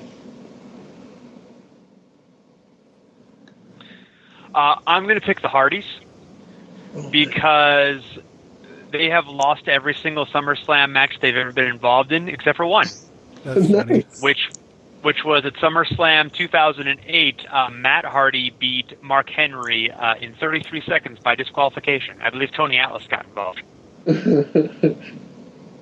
which continues the tradition of ECW title matches uh, getting uh, not very much time at a WWE pay per view, particularly SummerSlam. So. Yeah, I might as well go into my SummerSlam main eventer, and has to be Chris Jericho, solely on the fact of putting Cena over in their match in 2005. Then I feel like also helped building um, uh, build up Dolph Ziggler in 2012. Because I feel like you know, I guess in my opinion, I feel like that's the best SummerSlam opener. You know, that's you know, my opinion, and I also different opinions. You know, there's other great SummerSlam openers, and I feel like also with Jericho being back this year in 2014 and facing Bray Wyatt, you know, uh, Jericho's known. I guess I feel like since last nine to ten years to pit people, you know, coming back for different periods of time to pit people over, and I feel like you know, yeah, a couple of SummerSlams Jericho did put the newer talent over. So yeah, Jericho has to be my SummerSlam main eventer. Okay, I'm gonna go with uh, Bret Hart because all the way from the very beginning up until '94, you could say that he was in um, one of the top two or three matches of the whole show. So that that's mine, Bret Hart. Yeah, I would. I would actually pick Bret as well, and I would throw in uh, '97 as well, the Undertaker uh, match. Um, that is also a great performance for him. But since you picked Bret Hart, I will now try to think of uh, somebody else. I'm going to pick Rey Mysterio because uh, Rey's never really had a whole lot of chances to uh, stand out at WrestleMania for uh, various reasons. Just hasn't worked out so well, but he has a really good performance against Kurt Angle in 2002. Um, he's uh, fun in a six-man tag match against the Dudleys and Spike with uh, Paul London and Billy Kidman in 2004. Uh, he has the really great uh, ladder match with Eddie in 2005. It's a big blow off to their feud. And um, has a couple of good matches with Chavo in 2006 and 2007, particularly in 2006. Um, he also has the opener that you, of course, you mentioned with Dolph, or I, I guess you. Would, this is a different opener, which is also a contender for one of the best openers I think of, of SummerSlam history. The the Rey Mysterio Dolph Ziggler match from um, 2009, and as a solid match with Kane in 2010. So, um, uh, so that, that's a pretty good track record, I think, um, for um, for Rey. Maybe not absolutely the best, but there's some good performances in there that are kind of uh, maybe forgotten about a little bit, and um, you know are some uh, some good things. Also had a match with the Miz in 2012 that was pretty solid. Not not quite as good as they had had previously, but you know still a uh, fairly good one. He also did six man in 2011, so he's been in a, he's been in quite a few um, SummerSlam matches. And we may also go into our top five SummerSlam matches, and my number five has to be the Undertaker vs. Edge Hell in a Cell match from 2008. I know we talked about it a little bit before, but I feel like just a, a closing memory of seeing Edge being choke slam off the ladder through the ring with the flame coming out of the out of the hole. I just feel like that has to be one of the, the one of the awesome SummerSlam memories and SummerSlam matches in history of SummerSlam. For sure. Okay, my number five, I'm gonna go with we talked about a couple times. I really like that Mysterio Ziggler match from 09. I'm gonna give that number five. Uh, I'm going to give uh, Hulk Hogan, Shawn Michaels from uh, SummerSlam 2005 my um, my number five. Whatever it lacks in you know in, in you know great work rate, it is just so tremendously fun to watch that I just uh, I, I love it every time. So that is that is my choice. Okay, uh, my number four has to be Chris Jericho defeating Dolph Ziggler at SummerSlam 2012. Because, like I kind of mentioned before, I feel like Jericho helped build up Ziggler, at least for a little while, as the next future main event star. Okay. Uh, for my number four, I am going to do the Brainbusters versus Hart Foundation from uh, 89. Really liked that one. Thought it was some good work from Heenan, just everything um, from top to bottom in that match was really good. Uh, I'm going to go with Del Rio and Christian from SummerSlam 2013 as my number four. Um, like I said, just a really excellent uh, back and forth, exciting uh, match. I mean, Del Rio does a really good job of getting some some heat there, and you know, Christian's always game for. Um, he's always game for having good matches, but they're always, or not always, but often they're good matches that sort of like surprise you. Like, oh wow, this is getting even better than I want. They're like, they sort of slowly become great matches. Um, so uh, this is another great example of this. It really doesn't mean that the Christian couldn't come back again, but maybe you know toward the end of his career. So um, great performance by uh, both guys and a lot of fun. My number three match has to be Triple H defeating The Rock for the Intercontinental title ladder match from SummerSlam 98. I know we mentioned it before, but that's one of the few matches I usually go back once, usually once a year to watch. So I feel like that match helped put The Rock and Triple H up, moving from the mid card level to the main event status level. Okay. Uh, my number three is um, from 1992, the uh, Bret Hart and British Bulldog match. Just a great atmosphere, good work, everything in that one. Um, my number three is the uh, Demolition versus Hart Foundation two out of three falls um, match at SummerSlam 1990.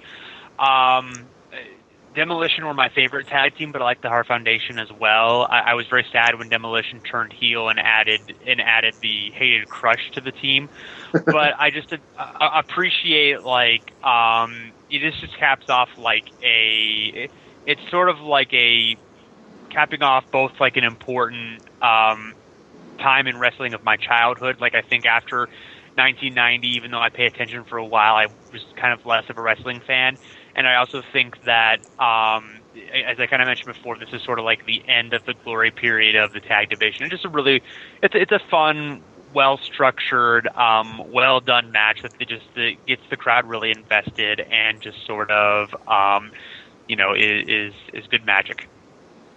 My number two has to be when Brock Lesnar defeated The Rock for the undisputed WWE Championship from SummerSlam 2002.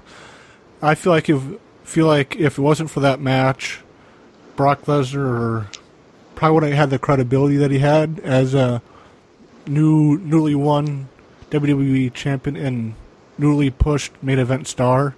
I know, he, yeah, he won the King of the Ring a couple months before and had a feud with RVD and the Hardy Boys since he debuted for, after WrestleMania 18. But I feel like yeah, with a title win against The Rock to send The Rock packing to Hollywood, I feel like yeah, I feel like yeah, just a summer 2002 has to be the summer of Brock, and that's my number two match. Okay, my number two match is one that we talked about earlier. Um, just had really a lot of fun watching it, and it's from '89 as well, and it's that six man with Rick Martel and the Rougeaus against uh, Tito Santana and the Rockers.